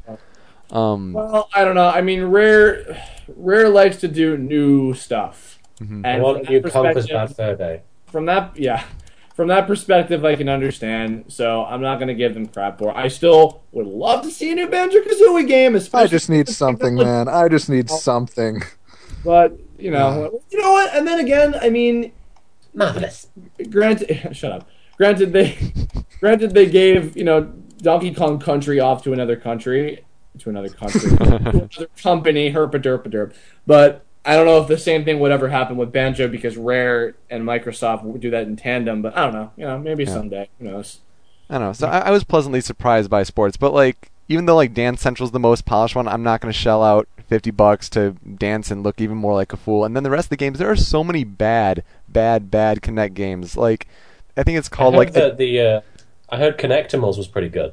Okay. Yeah, I, I would I would probably agree with that. Um, but there's like a Sonic Free Riders ripoff of sorts called Adrenaline Misfits, And I'm, I'm, looking at this game like I don't even know what this is, and like Adrenaline is missing the E at the end, and it's got like probably like a Z at the end of Misfits or whatever, and it looks like it's trying to be Sonic Free Riders, and then I think of you know Free Riders and the uh, the whole thing when you with a Kinect you have to like face the camera and then put your left arm out and downward at a 45 degree angle to pause the game, but for Free Riders you're on your side, so you have to like stop, and then it takes a while to pause the game. I just think it's a little short-sighted in uh, thinking for some of those games. Can you not just say pause or something? Xbox pause. Um, unfortunately not. Xbox goggles. Goggles. Xbox. Kill. Kill. And then like gross feet. No, it's like that, that Xbox like five steps. Yeah, exactly. Um, but I don't know. I just wanted to get you guys' thoughts on that. So we got a few fan questions. We want to wrap it up. I know you guys have more important things to do, but we really are really I do thank you for the time. So let's get a few fan questions in. One from Master of Fossils. It's his 18th birthday today, so I wanted to. Happy to birthday, Master yeah. of Happy Fossil. You're a birthday. very young fossil. yes. So he wanted to know uh, which anime characters, animators, and uh, comedic works have influenced both of you or each of you.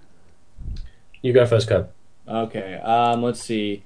Anime characters. Um, well, I've been I've, I've been rewatching a lot of anime lately, and um, Yu Yu Hakusho. yes, most recently I just finished watching all of Yu Yu Hakusho, and I gotta Nice. say, Yu- Yusuke Urameshi is still my freaking hero. Mhm. Uh, in fact, I, I when I when I was recording the voice of my character for my uh, my thesis film, I based a lot of my performance on Justin Cook's portrayal of Yusuke in the dub for the show because I think he was a brilliant actor in that.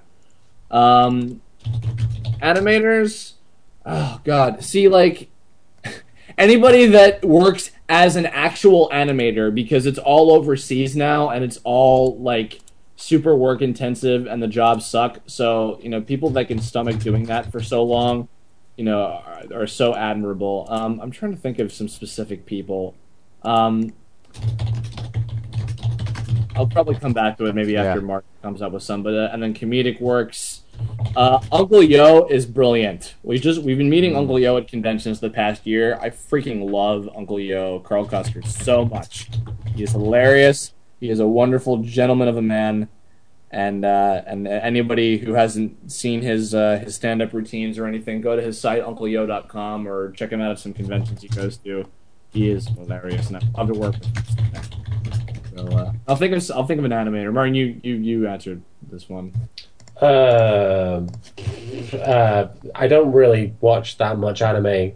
Uh, I guess I, I started out with uh, Tenchi Muyo and Dominion Tank Police back in the day when anime was the sort of thing that people passed around in class uh, on VHS tapes that they recorded off the Sci-Fi Channel. Good Uh, times.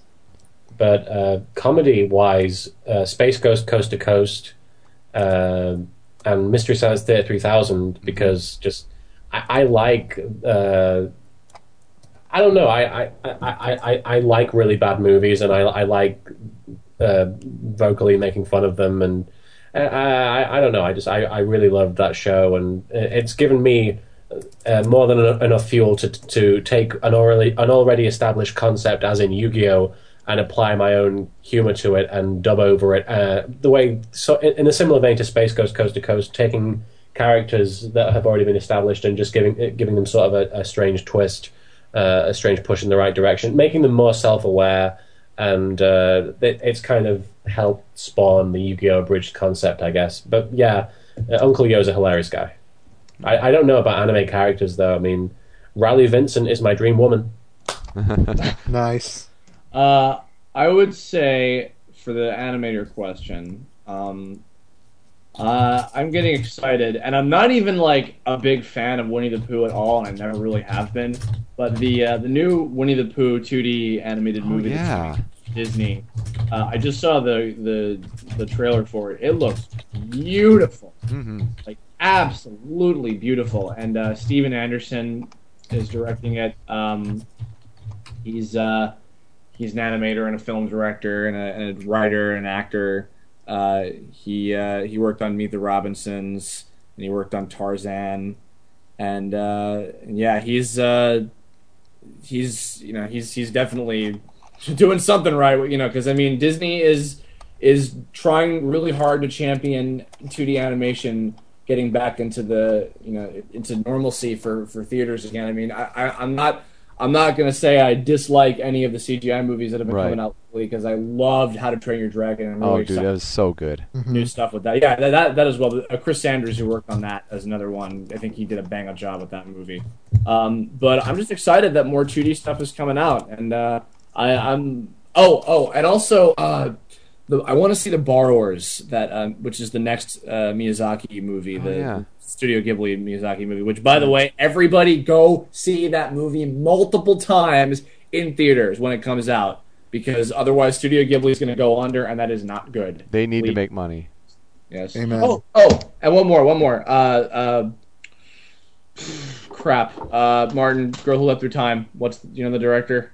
No, Uh, Uh, I, I know the one you're talking about. I can't place his name. Ah, let me see. Oh, Mamoru Hosoda, and he and he also right. directed uh, a lot of Digimon, and he's he's just finished a movie called Summer Wars, uh, which by the way is going to be out in theaters. Uh, and it will be screening in a, a bunch of different places. Go to the Funimation.com slash blog uh, for details on that. It's going to be uh, screening in theaters in a few different places around this, the country. Uh, check it so out. good. It looks gorgeous. Uh, Girl Who Leapt Through Time was a brilliant film. Martin. oh, they just put up theatrical dates. Yeah, yeah, there you go. There's there's a bunch of information. You can all check it out. Um, Martin introduced me to or Girl Who Leapt Through Time uh, sometime last year, and I fell in love with it. And, and the director's brilliant. The people who work on, on those movies are incredible. And Summer Wars looks even better. And, uh, and Mike Mike Nicholas is in it as the main character, and everyone loves Mike Nicholas. So Go Team Venture. You go. Anyway, Cyberlink, next question. All right, uh, next question. Uh, from the Debaga. What advice would you give to somebody interested in becoming a voice actor? don't do it. well, don't do what I do anyway, because what I do isn't really voice acting; it's just doing silly voices. Uh, but what Kirb is saying himself, rather, I mean, I, I, I get what he's doing, but it might be confusing to everybody else. Is that uh, if if your ultimate goal is to become a voice actor, then you're going to be very disappointed because, yeah, I mean, I- I mean, especially in an industry where uh, nowadays, like a lot of big voice acting roles are given to like established Hollywood talent, and the people who are actually known for doing voice acting have to be like man number 2 and, and and stuff in like the big video games. But like, uh, you, you're not going to get like paid very well, and depending on where you live, there isn't going to be anything for you. Uh, sadly, but um, especially like for me, I mean, when was the last time you saw a British cartoon? yeah. You know, I would So, totally uh, want to see one. Just saying.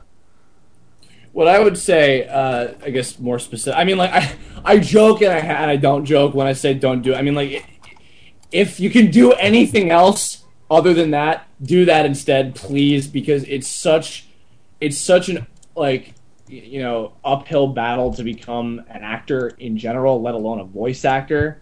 So if you can, first and foremost, if you can do anything else other than that, please do that because you're you're going to be a lot happier and a lot. but don't be totally discouraged. I mean, if, No, if, don't be if- totally discouraged, but but also if, if it's if it's something you feel you have to do and you were t- so totally invested in it, you have to do it. Then also make sure you're doing it for the right reasons. Mm-hmm. Because I've met this is I'm, I'm going to do the short version of this rant, but I've met a lot of people that I think are incredibly talented and totally could work professionally if they had the opportunity.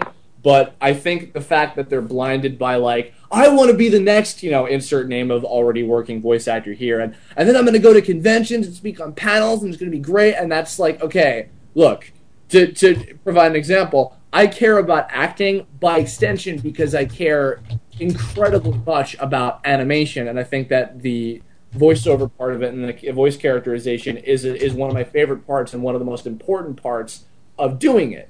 So, you know, to me personally, so that's why I care about it and that's why I want to do it. So, you know, just make sure that you have a genuine passion for it and not just for the sake of like I want to be popular, you know, I want to I want to get invited to conventions so I can jerk myself off on panels and answer the same 13 questions for the same people over and over and over because that's not what it's about. Yeah. It's fun to go It's to not? conventions. Yeah, yeah, right. uh, and it's fun to go to conventions, and I mean, I've been to tons since for five years, you know, as a guest and as not a guest. But that's not why I'm doing this. So, you know, otherwise, you know, I mean, as far as being a good one, you know, I mean, look up any panel and get pr- advice from prof- actual professionals that have been working much longer than either of us.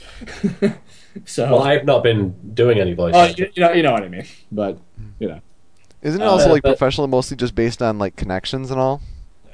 Uh, connections are a big part of it. You need to know somebody, but you have to not be a pain in the ass. So going up to them at an anime convention and voice acting in their face and screaming like an idiot Yeah. is not a good idea. I've seen this happen a lot. Don't do it. Damn, I've It's been doing like- it wrong all these years. Stupid, I've always, stupid, I've, stupid. al- I- I've always said that you know peop the people who are known for doing voice acting, when you ask them how they became a voice actor, they don't say, "Well, I studied on how to become a voice actor, and I took all the, the classes, and I, I, I, I went out of my way to become a voice actor, and now I am a famous voice actor." They always have some sort of strange, uh, meandering path that they, they they didn't even mean to follow to get them to that point. Uh, like like some guys who who I know who have just started getting really good work they didn't even want to be voice actors when they started getting into it. It just happened to them. So, I mean, I don't think it's something that you can go out of your way to do. I honestly don't. Interesting. Uh, last question we'd like to end with a little, uh, I guess, a silly question. This one's from Major Moses. If you had five dollars, what would you do with it? This is not a funny question. This is very serious. Oh, I it's will serious take this business. Question. I will take this this question very seriously because I would use five dollars to buy something to eat. I, w- I would take the five dollars and I would add fifteen dollars to it, and then I would go find the Slender Man, and I would go up to him and, and I'd say, "No wiping in the club. Give me twenty dollars. Give me twenty dollars." Perfect, perfect. There you go.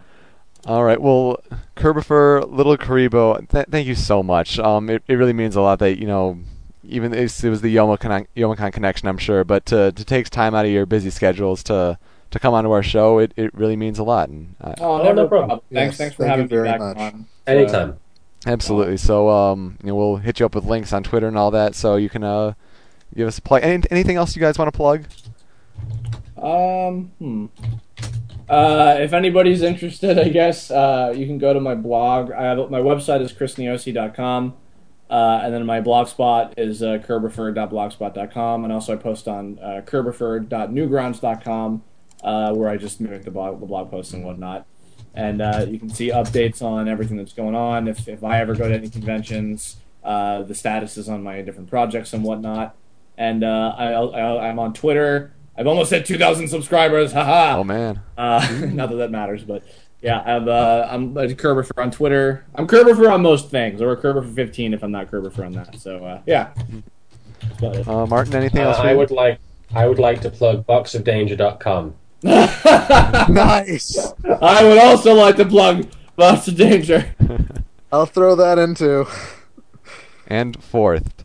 All right, guys. Thanks for listening, and we're going to move on to the second part of our episode with uh, the Buzzsaw, my normal co-host. But with that, I'm Yoko. Buzzsaw. Boomsaw's ready. Buzzsaw is ready to talk about Smash Brothers. and Cyberlink. I said I said myself. I think I got sawed. I think you. I think you did totally get sawed. I'm sorry. Cyberlink. We severed the link to the cyber. All right. Oh, there goes my bottom half. Goodbye, everybody. All right. Come thanks. back. And now it's time for part two of Show Me Your News. This is the part where it, it's normally what the podcast is for those new listeners, but we're going to shorten it a little bit so it's not as crazy of a listen uh, with the uh, the little Kuriboh and Kirbopher interview. And now uh, the part two, I guess, of episode 74. I am Yoko still again, and uh, today uh, our co-host. If you've never met him before and a first-time listener, this is the Buzzsaw. Hi, how you all doing? Good to be back on the show and ready to do for another episode. Yeah, and we usually have a fancier intro, but since we're kind of stuck in the middle of a current one, let's uh, get to saying our top stories today. We got a short show because we have no other guests aside from uh, LK and Kirb from last uh, earlier in the episode. We got um, what Kinect are is we our playing? guest. Yeah, right. We got uh, what are we playing? we always talk about what we're playing recently. Uh, we get into headlines. So Buzz has a new job. That's pretty a pretty big deal. Uh, Nintendo's got a new trademark, and a town in Spain are having streets named after video games. pretty interesting. Uh, out recently, Call of Duty Black Ops. It's it's selling like crazy, and uh, we haven't played it, but you know we'll get opinions on you know what's different, what's uh, new to the game, and uh, etc. The big ends for this week: Microsoft Kinect. I crumbled under pressure and bought one. And I'll, I'll tell you what I thought, what I think of it. There are a variety of stories out there, and also a lot of accidents that have been immortalized on YouTube and stuff. And we'll we'll discuss those. And we usually have mail time, but we already covered that in the first uh, part with the interview. So I'll, I'll talk about what I'm playing first, since we got to save uh, Buzz's for a, a very special uh, game that he's playing. Um, I finished up Borderlands. I know Buzz is excited about that. He had trouble seeing it on. you have uh, to start the DLC. Don't get too far in playthrough two. Okay. Because if you do that, you'll waste the playthrough one DLC. Okay, but why is that? Because you're scaring me with like, is it at the end of General Knox that you face Crawmerax? Well, no, yeah, um, Crawmerax is the exception. He's valid in both playthroughs. But the reason I say you'll waste it is Okay. if you go on to playthrough two and start leveling up like crazy, well, the playthrough one uh, run throughs of the DLC do not scale with you. So you'll go back and like you know l- you know lay waste to everything because you're way too high of a level. Oh, I see. So I it's mean, like a you, you, you can you can still beat it. It's just that it'll be no challenge. You won't get any good loot. You won't get any good experience or anything. I see. So, because I mean, cause that's actually kind of what my problem is right now, and that's why I plan to start over in the near future. Is because I I I finished playthrough two all the way to the end, and then DLC started coming out, and I bought the DLC and I'd play them, but I could only play them through on you know playthrough two because I was so high level. Playing them on playthrough one was a joke because you know I just kill everything so quickly. I see. I see. So it, that, that's why I'm going to start over so I can beat the game on playthrough one, and then turn around and do the DLC when I'm the appropriate level. So I get two full playthroughs. So Now, did that, you, that's why I just said slow I down on playthrough two. that makes sense. I mean, I only gained like a couple levels on playthrough two, and Skags are re- much harder Right. than they were on the first time. They're they're awesome in playthrough Yeah. two. I, They're so am at the vicious. time. I'm, at- I'm at the point in the game uh, for second playthrough where I just got the uh, the Mo and Marley assignment. I just got that from the board. So and then I'm like, oh, that was one of those never again ones, and I'm gonna probably Yeah. have to do it again. Um, but you saw my uh, the end of my playthrough one, didn't you? You finally got I to did. seeing it. I did. Watched it. It was great. What did you think of it? It was fantastic. I thought it was funny when you first found your orange weapon. You're like, "What the? What color is this?" and you're like, "I must grab it and look at it." And it was funny. But no, it was it was great. You did you did fine all the way to the end, and I I was actually surprised you finished the game with a rocket launcher because I really couldn't get any rocket launchers to do anything to the destroyer. So Oh yeah. that was It, that it was must have impressive. just to been the me. one. It's it's like the steel destructor, and it's got like 500 something damage, and like Oh, yeah, it it was seriously like when I good when I died, it was seriously my bailout weapon. Like as soon as I died, I like switched to that and oh, like Oh, yeah. find the nearest thing and just try You to had a it. lot of close calls that were hilarious. Yes, you like I down did. sliver, and you're like, kill him, and I'm alive. Poof. and I beat the game. Oh my goodness, it was. yes, it was. I basically had to beat Oh yeah, you, your finish, your finish was like was just cinematic to the end. It's just like, I'm gonna die, I'm gonna die, kill him, kill him. if you want to see what I- we're talking that's about, what I love yeah. about the game. Is the Mhm. the second wind mechanic. Oh yeah, yeah. it's great. I mean, if you want to see the how I finished the game, you can uh, see it on livestream.com slash smyn, where we live stream episodes, and we also uh, you know record game footage that we play. Um, so I, I beat that. Um, I started a little bit of GoldenEye. Um, I know my brother Sword Hunter has been playing more GoldenEye than I have, and some people are really talking it up. It is the best FPS on the Wii, but at the same time, when you come from playing Borderlands to playing GoldenEye, like the sense of tracking in, in GoldenEye is like completely gone. It's so smooth in Borderlands, Mhm. and then like it feels Yeah. like you're stuttering by comparison in uh, in GoldenEye. I mean, nothing against the game. It's got you know great homages, and uh, absolutely I recommend it because the Wii uh, the online is apparently great. You uh, like there's apparently like, very little drop frames and just an overall flawless experience, which is fantastic for the Wii. But it's after playing Borderlands, it's like I, I want to be playing Borderlands again. Um, Yeah. And then I played Sonic Colors, which comes out on Tuesday, and I love it. Um, there are a couple things that drive drove me a little bonkers. Um, maybe it's, it was only in the the boss battles. I didn't really pay you know too much attention, but um, I, I'm gonna put it out there and say it might be the first Sonic game that when you get a hundred rings, you don't get an extra life. That's ridiculous. it's so bizarre and I, I kept dying because like you only get like five lives and of course it's one of those games you know in current games where when you die it doesn't really punish you it just you have to start the level all over with your new lives um yeah. but yeah i mean i was i was dying a lot especially with this other uh, stupid uh, puzzle that i i'm going to complain about soon but uh yeah like if i didn't get like all these lives and you get you know you get ranked um in the levels and you get you know let's see. If you get an a it's one uh one up and if you get an s it's three. But uh otherwise like you don't get any. And of course there's like one or two scattered throughout each act. Um but i was at i was grasping for lives. And if you know the uh if dying was actually like game over if game over was actually more punishing I would have not been able to beat the game in five hours. And I, I say you beat the game in five hours, but there's so much replay value. You have 180 red coins to connect.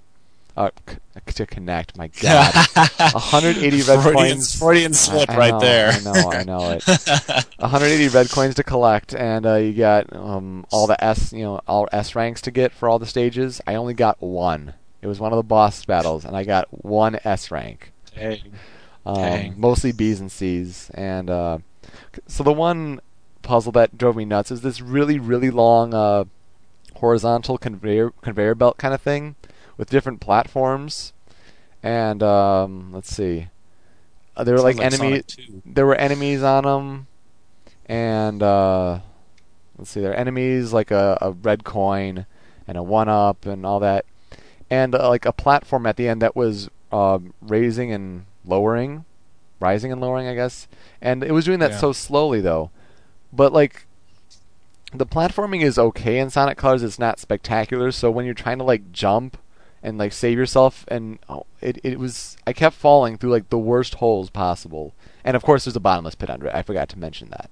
There's a bottomless Oh. pit under it all. So many lives were lost. It's in if you're if you're playing the game, it's Planet Wisp, uh, Act Four. You will know it when you come across it. It is awful. Um, aside from that, though, the the power ups are great. Um, the gameplay it- it's just like Sonic Unleashed day stages, only that but better. Uh, it's what 3D Sonic should be. I'm I'd like to say that you know the the cycle is broken for Sonic games, which is it's a, it's a bold statement. I know. Uh, That is a bold statement because Sonic has been hurting for a long time. Yes. Uh, Super TH is saying one S rank when he got like two at E3. Well, I'm going to say that you know the the scaling, uh, scoring scoring scaling was much much easier at uh, E3. I was doing like about the sa- the same sort of progression through those two levels, and it was giving me like B's. So I think they changed it. But at the same time, there were they were purple coins at uh, E3, and now they changed it to red. So E3 was five months ago. That is ridiculous. That was the last time I saw 3DS, and now I'm sad. um, but yeah, I. I, I definitely recommend Sonic Colors. Um, I, I'm excited for it to come out and for other people to try it. It's, it's great. Uh, so, but it's weird that you bring that up. I have very vivid memories of like all of I think it was Shadow the Hedgehog. Oh, Like and and I don't own an Xbox. I don't own any of the systems that it was played on. And thinking back, I think it was one of my roommates. My roommates had an Xbox, and he played like all of Shadow while I did my homework. So I like have all these memories of the game, even though I never played it. and guns and crazy. guns and guns and guns. Yeah, guns and stuff. Oh brother. so, Buzz, here's the big question: What are you playing? Well, everyone knows I was, you know, I was spamming the Facebook page waiting for the uh, Borderlands patch to come out. For those who don't know, the patch I was waiting for is version 1.41, and what it does is for all owners of the game, it, it, it affected no matter how much DLC you had or if you just had the core game, it increased the level cap by eight levels. So if you had the original game, you could go from 50 to 58. If you had General Knox, you can go from 61 to 69. Waka Waka. Wait, wait, wait, wait, wait. I'm sorry. I'm sorry. How high can you go again? To 69. okay, continue. and uh, and also it went back and rescaled the entire game because the problem with General Knox when it first came out was it let you go to level 61 but the original core game did not scale with you.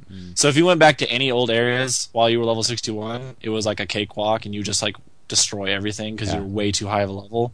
So they fixed all that. They went back and said, okay, if you've beaten the game, now when you revisit old areas, they level with you. So if you're all the way up to level 69, they're 69 with you. If you're level 62, they're 62. They'll they'll kind of match you, so you at least have a challenge and you get good loot from all the chests and stuff.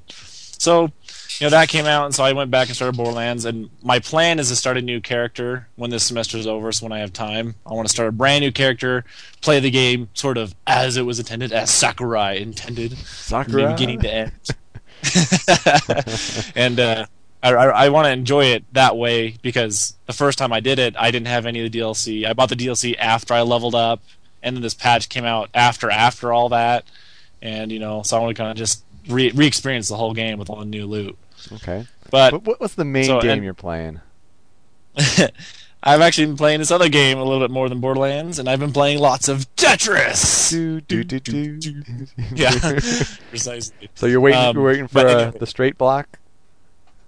Yes, I'm waiting to get maximum points from the straight block and the, the one slot it'll fit in.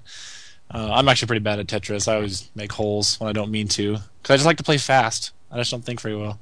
Anyway, the Tetris I've been playing is uh, real life Tetris because Cardboard Tetris. life. Yes, I've I've been putting stuff into boxes, and then I have to turn around and put those boxes into a room, and I have to use all my Tetris skills in real life because two weeks ago life got turned on its head, and so I'm going to tell the story of that right This now. is this is the first big headline, ladies and gentlemen. Exactly. Um, so the re- why am I playing Tetris? Why am I packing my life away? Well, two weeks ago, ish. I don't remember the dates, but anyway, um, I was sitting at my computer, which is obviously something I do a lot. but uh, um, I got this email, and it was from a company in Utah. I live in Idaho, by the way, to give you some context to this story. So I'm in Idaho. I get this email, and it says from a company in Utah. They're like, "Hey, we saw your resume. We want to talk to you about, you know, a possible job here." And I was sitting there thinking, I was like, man, I was like, I don't want to have to drive to Utah just for like a maybe. You know, I don't even know if I'll get the job. I'm just Yeah. driving down to just to talk to them. It's a you know multi few hours to drive down, talk to them, drive back, or I have to stay overnight with like my sister or something. But uh, like he- the weird thing that happened was while I was reading that email, I wasn't even done with the email, and my phone rings. And I'm like, what the? And I don't recognize the number, and I answer it, and it's a different company that's like, hey, we're in Utah, and we want to talk to you, and like, we want to see if you want to work for us. And I was like, uh, actually, I, maybe I can make that work. And so, I, you know, once that phone call came, I was like, okay, maybe it's worth making a trip down. you know, two job interviews that struck at the same exact time. I really can't ignore this. So here I am in the middle of a school semester, and I have to make this abrupt trip, uh, you know, Utah, which is not easy because you know anyone going to college um, will know that you know you've got classes, you've got tests, you've got you know obligations, you got tons of things you have to worry about. You Oh, can't yeah. just up and leave for a couple days. So I called my sister and I was like, "Hey, look, uh, I've got these interviews. Can I, you know, crash at your place for a couple nights while I take care of them?" And she's like, "Oh yeah, that's fine." So it wasn't a problem for her at all. But I had to call my teachers, and you know, this one teacher, I was like, we had a test during the time that my Oh, interview gosh. was, and I was like, "Oh, can you please, please, can I move this?" Like the reason we go to college is to get a career, you know, and this is for a job interview. You have to let me go. and fortunately, he was very kind. He's like, "Yeah, just can you take it a day early?" And I was like, "Yeah." So I went and took it the day before, and I did okay. So I'm fine. And um, I talked to my other teachers, and they were all very understanding. They're like, "Oh, good, yeah, good luck on that, and uh, just we'll waive any penalties you would have suffered for being absent or whatever." So it all worked out. So okay, I go to this trip. I go on down to Utah, stay with my sister, and I am freaking out. By the way, I don't, I don't know if, how many of you guys have done job interviews before, but not only are job interviews scary to begin with, but this is like the big Kahuna interview. This is like, I, f- you know, I'm finishing college, and this is like the interview for somebody to give me a lot of money, and it's like done by high level corporate execs, not you know, you know, retail people. No offense, Yoko. Zing. but any, anyway, um, so you know, I was really, really nervous. So on the day of the of the interviews, my first one was at ten in the morning. I woke up at five forty five, just just because. Not it wasn't my alarm. It was not intended. I just could not sleep. I do that so too. I'm, I'm right there with you. I, I couldn't sleep just thinking about you know what might happen, what I'm who I'm going to talk to, what it's going to be like. Am I going to do well? Am I going to screw myself up? And anyway, so I, I just got up. I figured there's no point in fighting it. I'm not going to try and sleep. So I just got up, got showered, got ready, you know, prepared everything. Go to my first interview. First interview kind of made me very angry because my first interview was with a company. They apparently didn't know I was coming from Idaho, which is mildly insulting because it was like written on my resume. Yeah. it's like, why do you think I have an Idaho address on my resume? Were they the Like, what do you ones that emailed they emailed you or? Yeah, this is the email one. Okay. and uh, that I mean they they were a good company, and I didn't really have anything against the company itself, but I was just a little put off that they didn't realize like, oh, you drove down from Idaho just for this. I'm like, yeah, like that's why I came down here. Like, oh, that's so great. I didn't know idea you made a trip for this, and uh, what I mean, normally I'd let that go, but what Yeah. made it extra painful was at the end. It wasn't even enough. He's like, "Well, we need to set up another interview with the higher ups to talk Oh, to you." yeah. And so we'll need to set up another interview next week. And I'm like, ah, I can't come back here next week. it was already too painful getting down here the, with the, for this in the first place. But you know, uh, and, and again, I have nothing against the company itself. It was it was a very good prospect, but just didn't fit my schedule right then. So I go to the second one. The second one was about 1:30, and they were the opposite. They understood I was coming from Idaho, and they knew you know that I was on a very s- strict time constraint and that they had to make the most of this because I couldn't just come down again and again. Mm-hmm. And so they were ready. And let me tell you, it was the scariest thing I've ever done because I don't know. I, I've always heard about interviews where it's multiple people versus just you, mm-hmm. but I've never been in one, and this was my first one. You know, I'm put in a conference room, and there was a multiple software engineers asking me questions. I'm like, oh, this is not fair, because you know you're you're sitting there trying to answer one question, and the person who asked you the question is listening to your answer. But all the other guys, you know, they're sitting there watching you, watching your body language, seeing how you react, and analyzing every other aspect of you. Were they note taking as well, or. Oh yeah, oh yeah. They had paper and pen and everything, you know, and so I was just freaking out. I mean, I, I was putting the appearance of confidence, but inside I was just mm-hmm. a mess because I was like, oh my gosh, they're watching me. But um, anyway, that that interview was four phases. It was really Oh long, goodness. and uh, but looking back on it, it was that was a very good sign, you know, because obviously they would have tossed me out of the first phase if it didn't true. go that's well. true. Yeah. So they kept me going. So the first interview was with a bunch of software engineers. Second interview was the team leader. Third one was with the CFO, and he was a really cool guy. And he told me the history of the company and really, he actually threw me a sales pitch. He kind of wanted me to like them, which was kind of another positive signal. Yeah. But I didn't quite catch it at the time because I was too nervous. but uh, anyway, then uh, the fourth one was back to the team lead, and he had a follow up set of questions and details. And uh, I finally got out of it, and Sugar, I called, you know, my wife, and she's like, "Holy crap, you were in there for like over an hour, like almost an hour and a half." And I was like, "Really?" you know, I was so nervous. I had no idea how much time passed. But anyway, long story short, uh, like two about two hours, less than two hours after the interview ended, they called me back and they said, "We would like to offer you a job." Yay! I was like, Really? I was so happy, and Yay! you know, Kadri said. precisely celebration time. Um, but what you know, look, I, I was trained to do. You know, you, you're supposed to do cross offer leveraging. You know, get a bunch of offers and then go back to your old offers and be like, hey, so and so offered me this, but you know, I didn't want to for a couple of reasons. But one big reason being they offered me more than I asked for yeah. in the salary negotiations, and I could tell they wanted me, and I liked the company, Mhm. and I just was so exhausted and so burnt out. I was like, you know what, you guys are great. I'll take you guys. Yeah. You know, I didn't even fight it because again, they offered me plenty to live off of to make to raise my family with. So, you know, it so suddenly this trip transformed from you know let's go do a couple interviews to oh crap let's go apartment shopping. And so we go looking around. We found a place to live, and so that's why I've been playing Tetris these past few weeks. Is once we found an apartment complex to live in, we went ahead and signed a lease, and it starts like right away. Mhm. Like we we could have waited till the semester ended in December, but the price would have gone up, and so we wanted to get the deal. So we actually have the lease right now. So we have two leases. Isn't that crazy? We have two Yeah, rental leases going right now. So, but because of that, because we have to do both anyway, we're just going to try and make the move early. So for Thanksgiving, we're going to be trying to move, and Hmm. uh, that's why I've been boxing up my life. And and let me what tell now, you, like, it's like five days. yeah, it's in five days from now. We'll be moving. We'll be moving to to kind of northern Utah area. I'll have brand new space, a lot more space to operate, brand new internet, which Internet. I'm super stoked.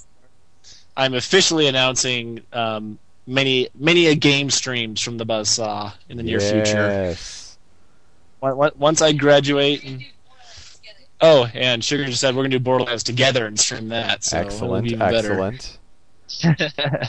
so once we get all settled and everything, we'll be totally a, a streaming maniac because with our new internet, I can do that a lot. Just, So just tell the fans what your current internet status, and then they're they're kind of hearing like you're kind of breaking up a little bit. I mean, not like breaking up, but it's Oh, like okay. the quality's diminished. Of course, you're also on quote unquote Frankenstein right now, but uh, yes, But you know, t- tell them what like your Uh, your current internet setup is like. my current internet. For those who recognize speeds, I'm on five megabits per second. If you don't recognize speeds, just understand that that's that's decent slash average internet, you know, for the casual consumer. But there's two problems with this internet for me. One, I'm not an average consumer. You know, I watch tons of videos and browse tons of websites and download huge files. And two, we share it. Like I'm in an ap- apartment complex with there's eight apartments in this building, and we don't share with everybody because we kind of have this little deal going where if you want to share, you have to pay your part of the bill. Mm-hmm.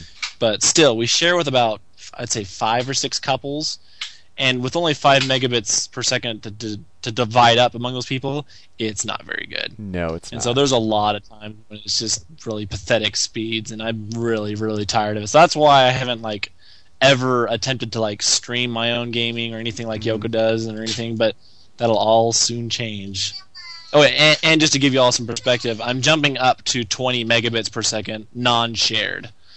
That's gonna. You, in my you- I, that's what I said. I told you earlier. Like it's gonna be your new best friend. You're going to love it. Exactly. I am so stoked. I mean, I've used that fast before, so I'm no stranger to what it feels like. I just never owned it, and I'm like, yes, this will be fantastic. I'm so excited. Um, Anyway, uh, what Yoko keeps referring to, Frankenstein. It's like, on one hand, things are going my way, and I got a job, and I'm about to move. But on the other hand, things are not going my way. A couple weeks ago, my computer motherboard like fried because it just kept overheating. So I bought a new one, bought a new processor, bought new RAM, and that fixed it for a while. But now my motherboard started falling apart and dying again. I got a defective one. Fortunately, Newegg plug. Newegg is a fantastic service. the Newegg best is customer great. They are great. great customer service. So they're going to replace it for me. So I'm working on that right now. But in the meantime, that's where Frankenstein comes into play. Uh, a couple of friends of mine and I got, came over, hung out one night, and we just took all my like leftover computer parts, just all these misfit parts that I don't really belong anywhere, and just like cobbled them together into this really terrible computer. And that's what I'm using right now. it barely runs. Yeah, it's like, like one example of the, pieces. I have a 15 gigabyte hard drive. Yes, you heard correctly. Oh 15, not 50, not 15 terabytes. 15 gigabytes. So the operating system eats like half of that, and I don't have any room to install anything. So it, it's a it's a netbook and a desktop. It's just a web browsing machine. That's terrible. it's it's a tragedy. So yeah, that explains yep, the uh, so that we'll explains the mic quality uh, in case you're you guys are wondering. Um, but no, congratulations, really. Um, I mean, it means you know great things for the podcast as well. Um, Oh yes. yes, because we will hopefully be upgrading servers in time.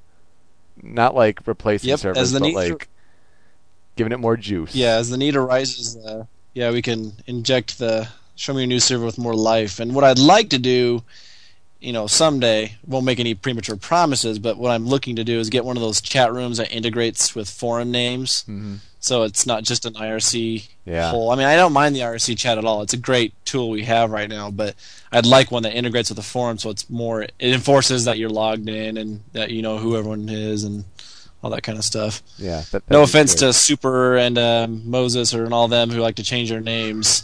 I can't remember who all does it, but Taxo I know likes to do it too. They all change their names, a wacky thing. I'm like, who the crap is this? Like, oh, sorry. Oh, and Zero Ranma, he likes to do it a lot. Um, So, but yeah, Shout out to them. can you mention uh, who the company is for those that are asking? Yes, it's actually uh, Smile Reminder. you should go to smilereminder.com. You'll learn what they do. They do a lot of software for uh, for doctors, like their practices, and helps them bill their patients, communicate with their patients, and that kind of stuff. We write stuff for them. But it's a it's a funny name. I've been making jokes about it everywhere. That whenever I tell people about Smile, they're like, "Smile reminder, what's that?" Like, you know, when people get depressed and they forget to smile, I write software to remind them. like, like yeah, no, that's uh, that's not what we do, but it's it's funny to do. I have a friend I always harass. Every time he's online, I always message him. I'm like, "Smile." That'll be thirty nine ninety five. he's like, "Dang it." so, yeah, if you just go to smilereminder.com, that, that's where I'll be working. I mean, that that's amazing though. Like no other headline or big in this week can top that because it's it's real life, guys. I mean, serious business. Uh, I hope someday in the next five, ten years to be able to quit my job and say, "Sir, I'm going to work for Show Me Your News. They're bringing in too much money." yeah, about that. Um, Someday. I yeah, in time, in time, we might do some sort of donation thing if we have to up the uh, the server, but that that'll come in time. Um, so yeah, other headlines. We got a couple more because you know we're trying to keep it pretty short this week uh, because of the interview, which the interview of epicness and amazingness. Um, Nintendo's got a new trademark, and uh, Donkey Kong Country Returns come comes out on uh, November 21st. So you know how people like always joked like, "Oh, it's on like Donkey Kong." Well, that's now been trademarked by Nintendo. I don't know what to think of this. It's being mocked to the like to the ends of the earth. It's so funny. Like the, I've I've read articles that aren't even talking about video games at all, and they throw that in there. They're like, "Yeah, this new uh, uh, I don't know. I'm I'm just making this up. Like, oh, a new processor came out, and it's totally on like Donkey Kong, and they have a, and they make that little line of link to show why they're saying that. Like, they're just using it everywhere, just just to just to pull on it, just to yank on it, just to say how absurd it is, because it really is the dumbest trademark filing I've ever seen in my life. But I mean, I mean, they're trying to hype up Donkey Kong Country Returns, and it's a it's a game that deserves that kind of hype. But I'm not sure if this is exactly the way to do it. Um, well, because I mean, what what are they going to do with the trademark? Are they going to start suing people? Are they going to start like you know what what are they protecting? Yeah. like that's, that's what's bizarre to me is just we're going to trademark it's on like Donkey Kong. yeah, I, Like, I don't know. How, I don't know how you make money off that. Like, you said it's on like Donkey Kong. You owed me money. pay up. Like oh my gosh. Oh, did you also hear that uh, the Super Guide is returning for Donkey Kong Country Returns? Uh, I heard about that. What is that again? Uh, the Super Guide was in uh, New Super Mario Brothers, and if you died enough times, and also in Galaxy Oh, 2, yeah, yeah, yeah. If you died enough times, That guide, yeah, yeah, yeah. Um, so that's Of returning, course. and deservedly so because the game looks difficult, and uh, Yeah. especially when I was playing it after Sonic Colors at E3, like you gotta like slow down and like tackle each enemy at a time, and you only have like two hits, and you're dead. Yeah. so it's it's kind of like Mario in a sense, but you know that's how Donkey Kong Country was. So bring it back, y'all. Um, But they st- they still have the, you know, you have Donkey and Diddy, right? And Yeah, you yeah. Get two hits as long as you have the two, and you can get, you can get the other the other Kong back if you get to the barrel. right. Like I think that's pretty fair. I mean, from what I remember of the old Donkey Kong games, that was doable. It is hard though. It is a really hard series. But yeah, for those who are like just getting into them, um, you know, the Super Guide is a nice addition back into that. Um, the other headline we've got is uh this story, and we uh, we like to end our you know last headlines with like a kind of a, a silly one. The uh, the Spanish suburb of Zaragoza is uh is giving uh some gaming street cred quite literally. Um, they are planning, and you know, there was a, little, a Mario uh, dress up person. Like, actually, uh, that's a pretty impressive one with like the the head and and everything. Uh, he was there for the christening of Avenida de Super Mario Bros. Brothers. so, Super Mario Brothers Avenue. They are naming streets after video games. Um, according to this article, the Spanish suburb also has plans for streets named after Space Invaders, Sonic, and Zelda. I want to go live on a Zelda street so badly. Zelda Way or Zelda Court. Um, I would live on like seven seven seventy seven uh, Triforce of Power way or something. this is kind of cool, but at the same time, uh, I, I mean, I'd like to say it's cool because you know video games and culture and all that. But like, do video games have to become like this part of culture, like this yeah, kind of integration? like, I I, I don't, I don't know what I feel about it. yeah. No, I'm kind of the same way. It does make you kind of wonder uh, if if it's really the best way to represent games, but at the same time, it's just you know it's no big deal because I mean, already they name streets after everything imaginable. Right. You know, famous artists, uh, all the way to like like nameless objects and and jokes and everything. And people. Oh, and and the, and they even do uh you know companies if they're big enough they'll get their own street. Mhm, Like yeah. I know uh, in uh, in Utah, IKEA, the big store IKEA has its own street, IKEA Oh, really? Way. It's like, wow, that'd be cool if you big enough to have your own street name. Yeah, we finally got an But, don't IKEA here like a few years ago when I was started like when I was starting college actually. That was when an IKEA came Oh, here finally. I, I would I would totally be down with living on a, a Zelda street though. Like it's it's weird, but I think it's totally Mm-hmm. cool too. So Yeah. I don't know. I'd I'd kind of want to live on Elite Four Boulevard. that, that'd be pretty cool. Or uh, I would live on Objection Way yes, or something if there was one. objection. Yes, and Kadri objects as well. um, right right off of Gotcha Avenue. yeah, and um, Eureka. oh, call. Um, let's see. So out recently is, is Call of Duty Black Ops. Um, I personally did not uh, get Call of Duty Black Ops. I'm like I I enjoyed Modern Warfare 2. Like I don't play it religiously, so Call of Duty Black Ops is I don't know more of the same. It's you know, especially working at Toys R Us, like people buy it like crazy. Sometimes you know for Yeah. the for the wrong customers. Um, but it's it's selling like I think it had like maybe like 360 million dollars in its first day.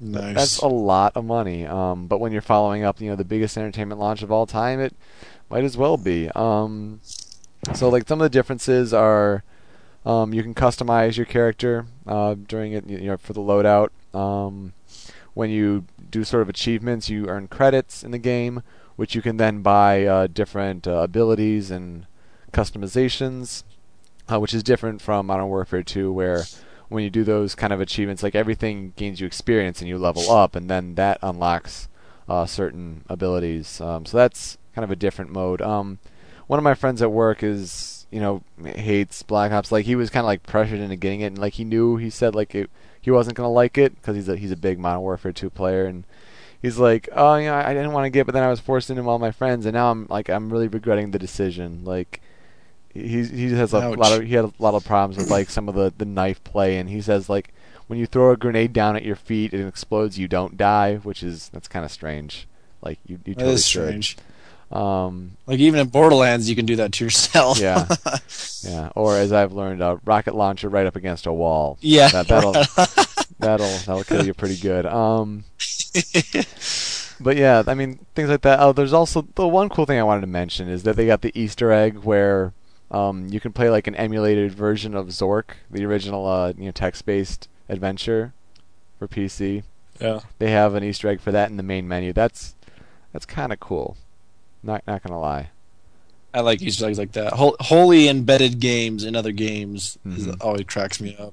Yeah. So, but not like in Brawl where they had like the uh, the little masterpieces preview demos. Yeah. Gosh. that was silly. That made me so mad. Honestly, like, like for put the Oc- whole game in there. for Ocarina of Time, it was like when you when you become big again or whatever. Like you're you're big now. Then you do that part. Like you you watch that cutscene. Then you go to the uh, you go to the graveyard. You do the hook shot with Dampé, and then you're done. That's your five Thank minutes. you. It was silly. It's, it's so dumb.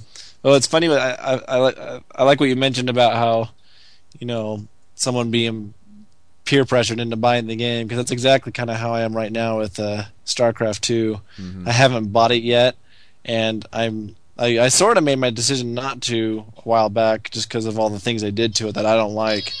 But I turn around and I have so many people that are like, "Why don't you have StarCraft 2 yet? Buy it right now so you can play with me." And I'm like, "Ah." So you're saying I should Um, do that more to you with Pokemon, right? yeah, maybe. I don't know. But uh, maybe maybe when my new job starts, I'll you know, I'll go pick it up. I don't know. There you go. That is part you- of me doesn't want to.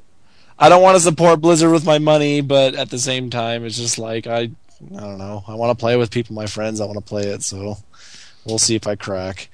that is, you know, if you also have time, you know, once once school's over and with job and all that, Oh, working the nine to five alone, or whatever. that alone is its own reward. I mean, even if I was working, you know, a, a really you know low paying job, it just just the not having homework is enough for me. yeah. Knowing that I can come home from work and my time is my time, that's a reward in itself. Oh, I hate homework so much. Oh, don't we all? Anyway, moving on. um, so the big in this week, we have like a, a big you know topic that we like to discuss um, more or less heavily. Is uh, Microsoft Kinect came out ten days ago. Um, Uh-huh. You know, we we interviewed LK and Kirb earlier, and they said that uh, you know th- they they really are, are pretty against it, and they're they don't really see the point, especially for 150 dollars. Well, you know, I bought one, but honestly, it was only because, and I, I'll give you I'll give you the reasons why I bought a, a Microsoft Kinect because because you know listeners of the show know that I was pretty much the same way. I said like eh, it's it's cool technology. I don't see you know with the games, Yeah, um you know yeah. like why it's worth a purchase. Blah blah blah. Working at Toys R Us and seeing and being there for the opening, you know, day with the all the people who had pre-ordered it and had no other Kinects for uh, all those who wanted one and didn't pre-order it and then you had didn't have any for like the longest day and suddenly I, I came in one day i look in the room and there's like eight of them and i'm like Hmm. oh um, this is going to be like the big item this holiday uh, and there's like there's eight of them and i have a podcast. I might want to have like kind of an opinion on you know this. Um, and i do get a discount and i could go halvesies with uh, my brother. So I texted him. It's like, you want to go halves on a on a Kinect, and it, it kind of went from there. So got to Kinect, and then the next day, like you need another game besides Kinect Adventures because Kinect Adventures, even after trying it, it, is still pretty meh to poor. Um, but did you buy the raft? I did not buy the raft. Well, then you haven't experienced it as it was intended. You Yeah, shortchanged yourself. You're right. I have not fully experienced. I have not fully experienced one of the five mini games. um, I still love that raft yeah. so oh my much. goodness, amazing. um, so then I went and bought. Uh, I bought Kinect Sports because I wanted to see like how it measures up to Wii Sports and Wii Sports Resort. Um, Kinect Adventures. The the mini game. There's a couple that are interesting. Um, they're also like the repetitive one. Like the the rally ball is still the best one. The one that they always demoed. Um, let's see. Like they demoed with you know you hit the ball and it goes down the hall and you got to break the boxes and hit the targets and all that. It was like one of the main ones they first demoed for Kinect. That that one is probably the best one they have. Uh, they have a like a, po- a space flying and you pop the bubbles. You have to like flap your arms and move around and it's it's you pop bubbles with your body. It's it's kind of interesting. Then you also plug leaks, which gets old pretty quickly. Um, the uh, uh, let's see the like a obstacle course. That's probably the, next best one, aside from uh, the rally ball. And then there's the raft one. Like the the raft one was one of the ones I played at uh, at E3, and it, it still hasn't grown on me. So. And then those you can just do free play with those. And there's apparently like an adventure mode where you get you know um, well you get like moving statues.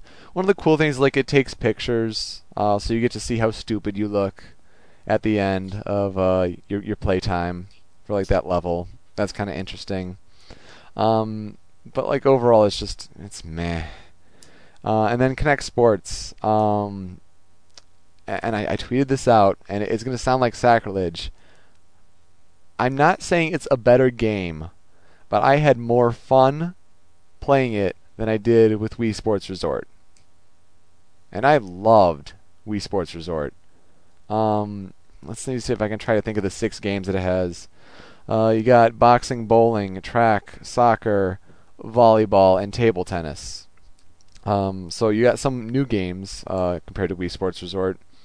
The uh, the one to one is is in, you kind of notice the lag a little bit, but like if you actually like really get into it, it's pretty negligible. So that's a good thing. Um, it it just helps the sense of immersion, I think, because you're not holding like that remote in your hand. Which I'm not to say it's a disconnect, but uh, once you don't have it there, it's definitely noticeable and it helps with the immersion, um, especially with volleyball because they did vo- a really nice job with volleyball.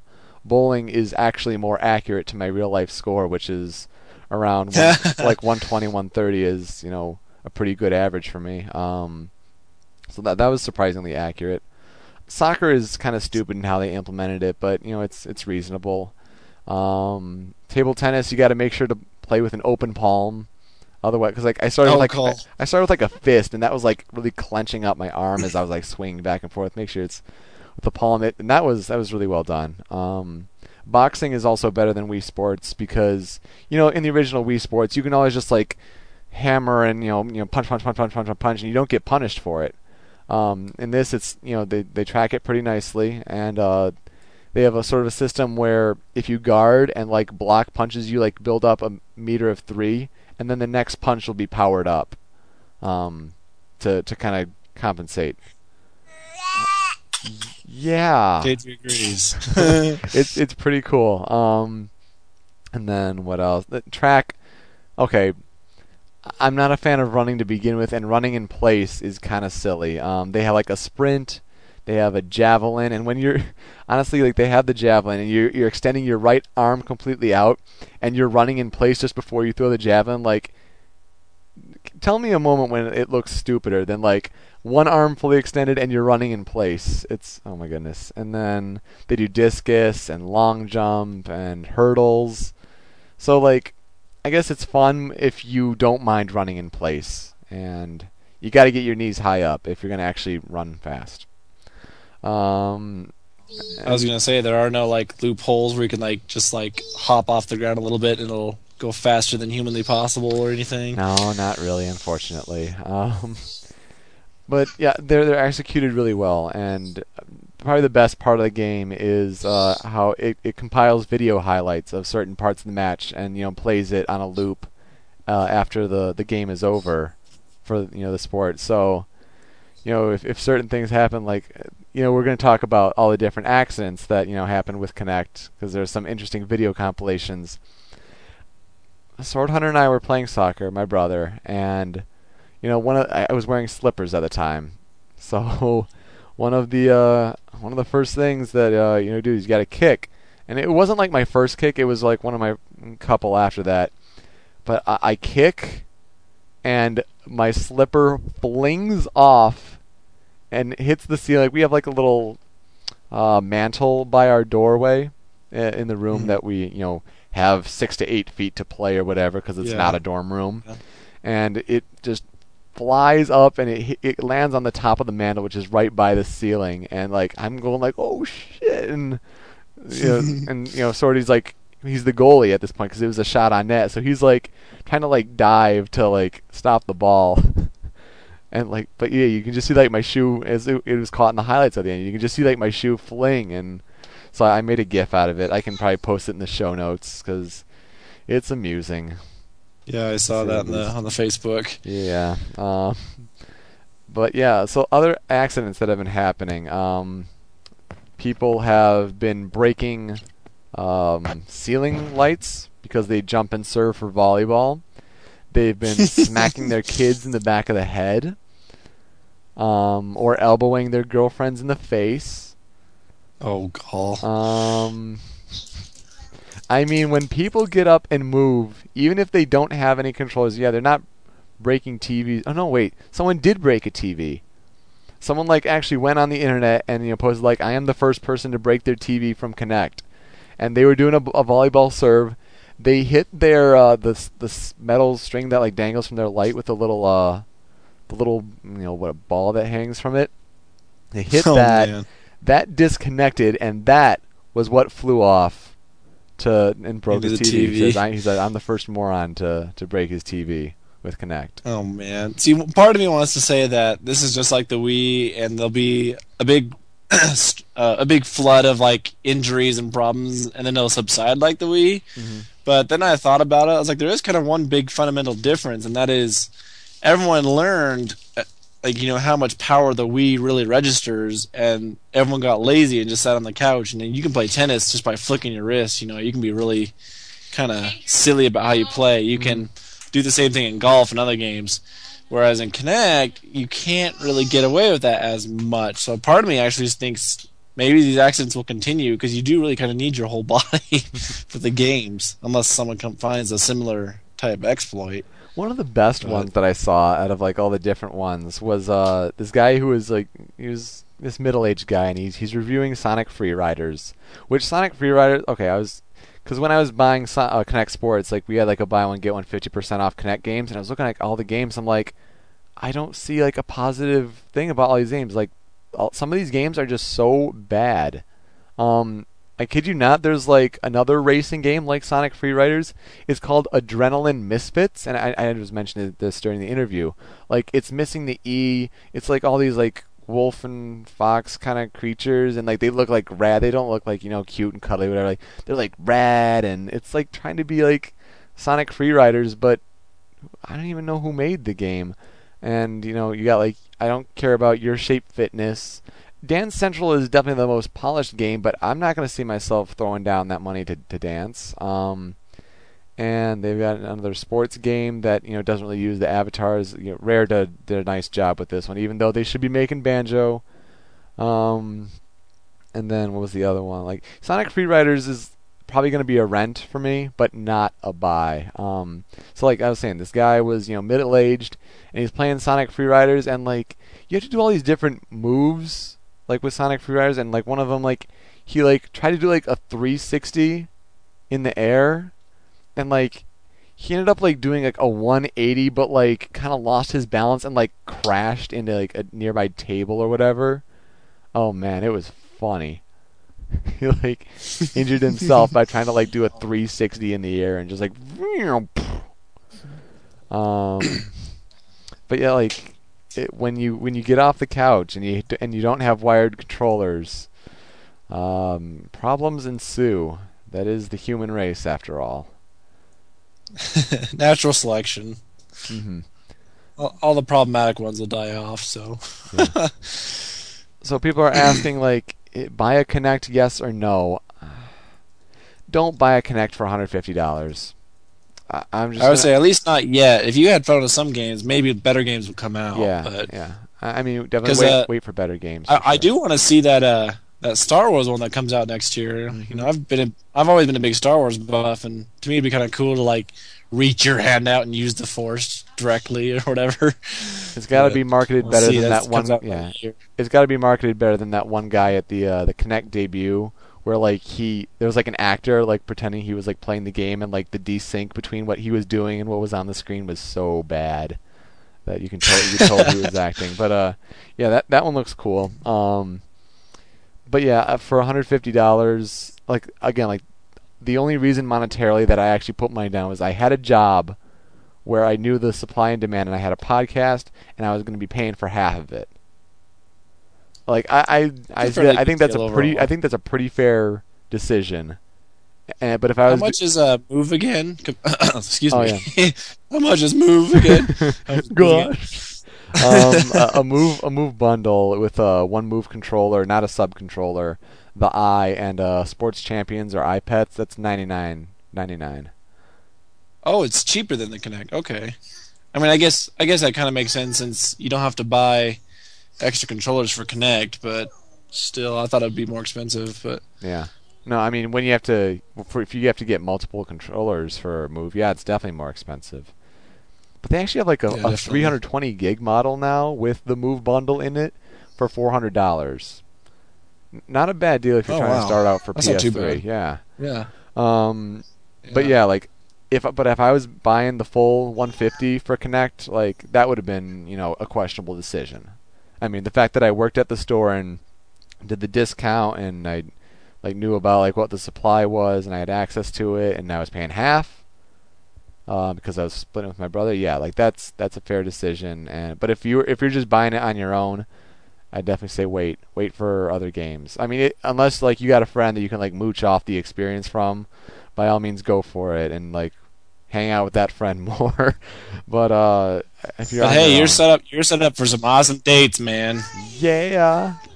Oh my! I, I just got like, Girls I, dig dude, the- I just got a bad thought in my head. I just got a bad thought, and like I've been reading on like internet forums. too. No, it's it's just not right for the show. I, I apologize. I, I'm I'm not even gonna say it. And, and I was just say you'd be surprised how well motion control captures people's hearts. Because like back when the Wii was relatively new, I remember we were like all hanging out and we were playing these game, these just you know normal group games. And out of the blue, we kind of ran out of things to do, and someone's like, "What we gonna now? What do you guys want to do?" And I was like, "Well, let's go bowling." And like, oh, I don't really want to go bowling. I don't want to spend money. And I was like, "Well, I have a Wii. We could do Wii bowling." Mm-hmm. And at, it was funny because like like half of them were like, "No, I think I'm just gonna head home. I don't feel like playing, you know, Wii games or whatever." But I brought it over, and none of them left, and we had a massive like bowling tournament. It was so funny. Yeah. Like people just like motion control. They can just get into it. It's not very complicated, and it's just so funny. And I'd, I'd be interested to see people do that with Kinect. I, I mean, So- I, I just told them. I told the people in the chat on the live stream chat, like in in a in a PC way, and they're of course they're LMFAOing uh, and all that. I'll just I'll just put it this way: the Japanese will make it happen. They'll make my idea happen, and, and it's not my okay. I shouldn't. It's not my idea. My the the thought that popped in my head, not my idea. I did not come up with this. Oh God, what have I done? Um, and on that note, probably we've run out of things to talk about. Um, we're probably looking at a a two-hour show with the interview and all. So this is if this is your first episode of Show Me Your News. Uh, check us out on ShowMeYourNews.com. We have the forums there and all the podcast episodes. Yes, we have 74 podcast episodes dating back to July of 2007. We are on iTunes, so you can subscribe and check out the there. IRC. Yeah, IRC. yeah. Fill up that IRC. Everyone start talking to each Yeah, other. IRC chat on the Show Me News forums. Um, we like to think we're pretty cool, and hopefully you do too. Um, any other thoughts before we go, Buzz? Uh, nope, that should be it. You gotta probably power down Frankenstein anyway. Um, good luck on your move. Um, I know Frankenstein's had a long day. Re- really, best of you. luck on your move. Um, you said you, might not be available next week. If if you can't, you're settling in. Totally understandable. Um, I'll miss you, but we'll, we'll, we'll be chat- we'll be chatting okay. all that. I will return in full force once uh, this semester's over. Excellent. No With- more homework ever. Yay! With powered up with internet. rocking internet and Yeah. uh, lots of game streams. Yeah, game streams. I'm gonna join the streaming brigade. hmm Excellent. Um, so with that, I am Yoko, And I'm the buzzsaw. and we are out. Thanks.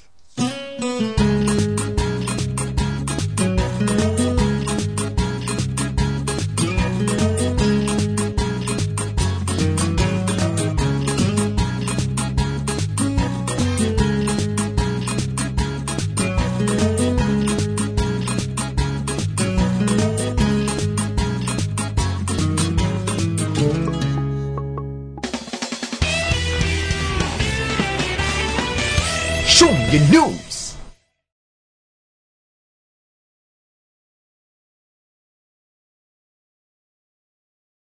So, so who do you guys want to be playable in Super Smash Brothers class for the Nintendo Wii 2 in like 2013? Ridley, oh my god, because he was Oh in my the God, clouds. Ridley is too big. Here's the card. instead. Yahtzee from Zero Punctuation, except he has to move all 2D. Yes, abs- dude, I want to work with Yahtzee for something someday. Dude, Yahtzee's awesome. I know they were trying to get him for Youmacon this year, but Were they couldn't really? pull it off. Really? Yeah, they were. Damn. Awesome. I was upset that none of the that guy with the glasses people came this year. That was a dis. Yeah, that was unfortunate. Yeah, I think they were trying to at one point. Like I thought that both Linkara and Spoony were booked at one point, but I evidently might that, be didn't- go- I might be going through. as a guest next year. So Mm, that, That'd that'd be be cool. awesome, man. Yeah. Like what happened to all like the voice actors too? Like Kyle wasn't there. Um, what Wayne Grayson? Then they had Lord Laura Bailey last year. Travis Willingham. Wayne had something or Wayne, other that Wayne we Grayson, can. Wayne Grayson couldn't go because he just had a kid. Oh, that's Ah. pretty big. Yeah, and that's kind of important. Yeah, so just a bit. His He wanted first words were yeah. he did still want to go, but unfortunately, he just didn't have the time. So Yeah. Yeah. That's how the baby cries. Yeah. Yeah. Wah wah. This is how Dan Green's baby cries. Wah.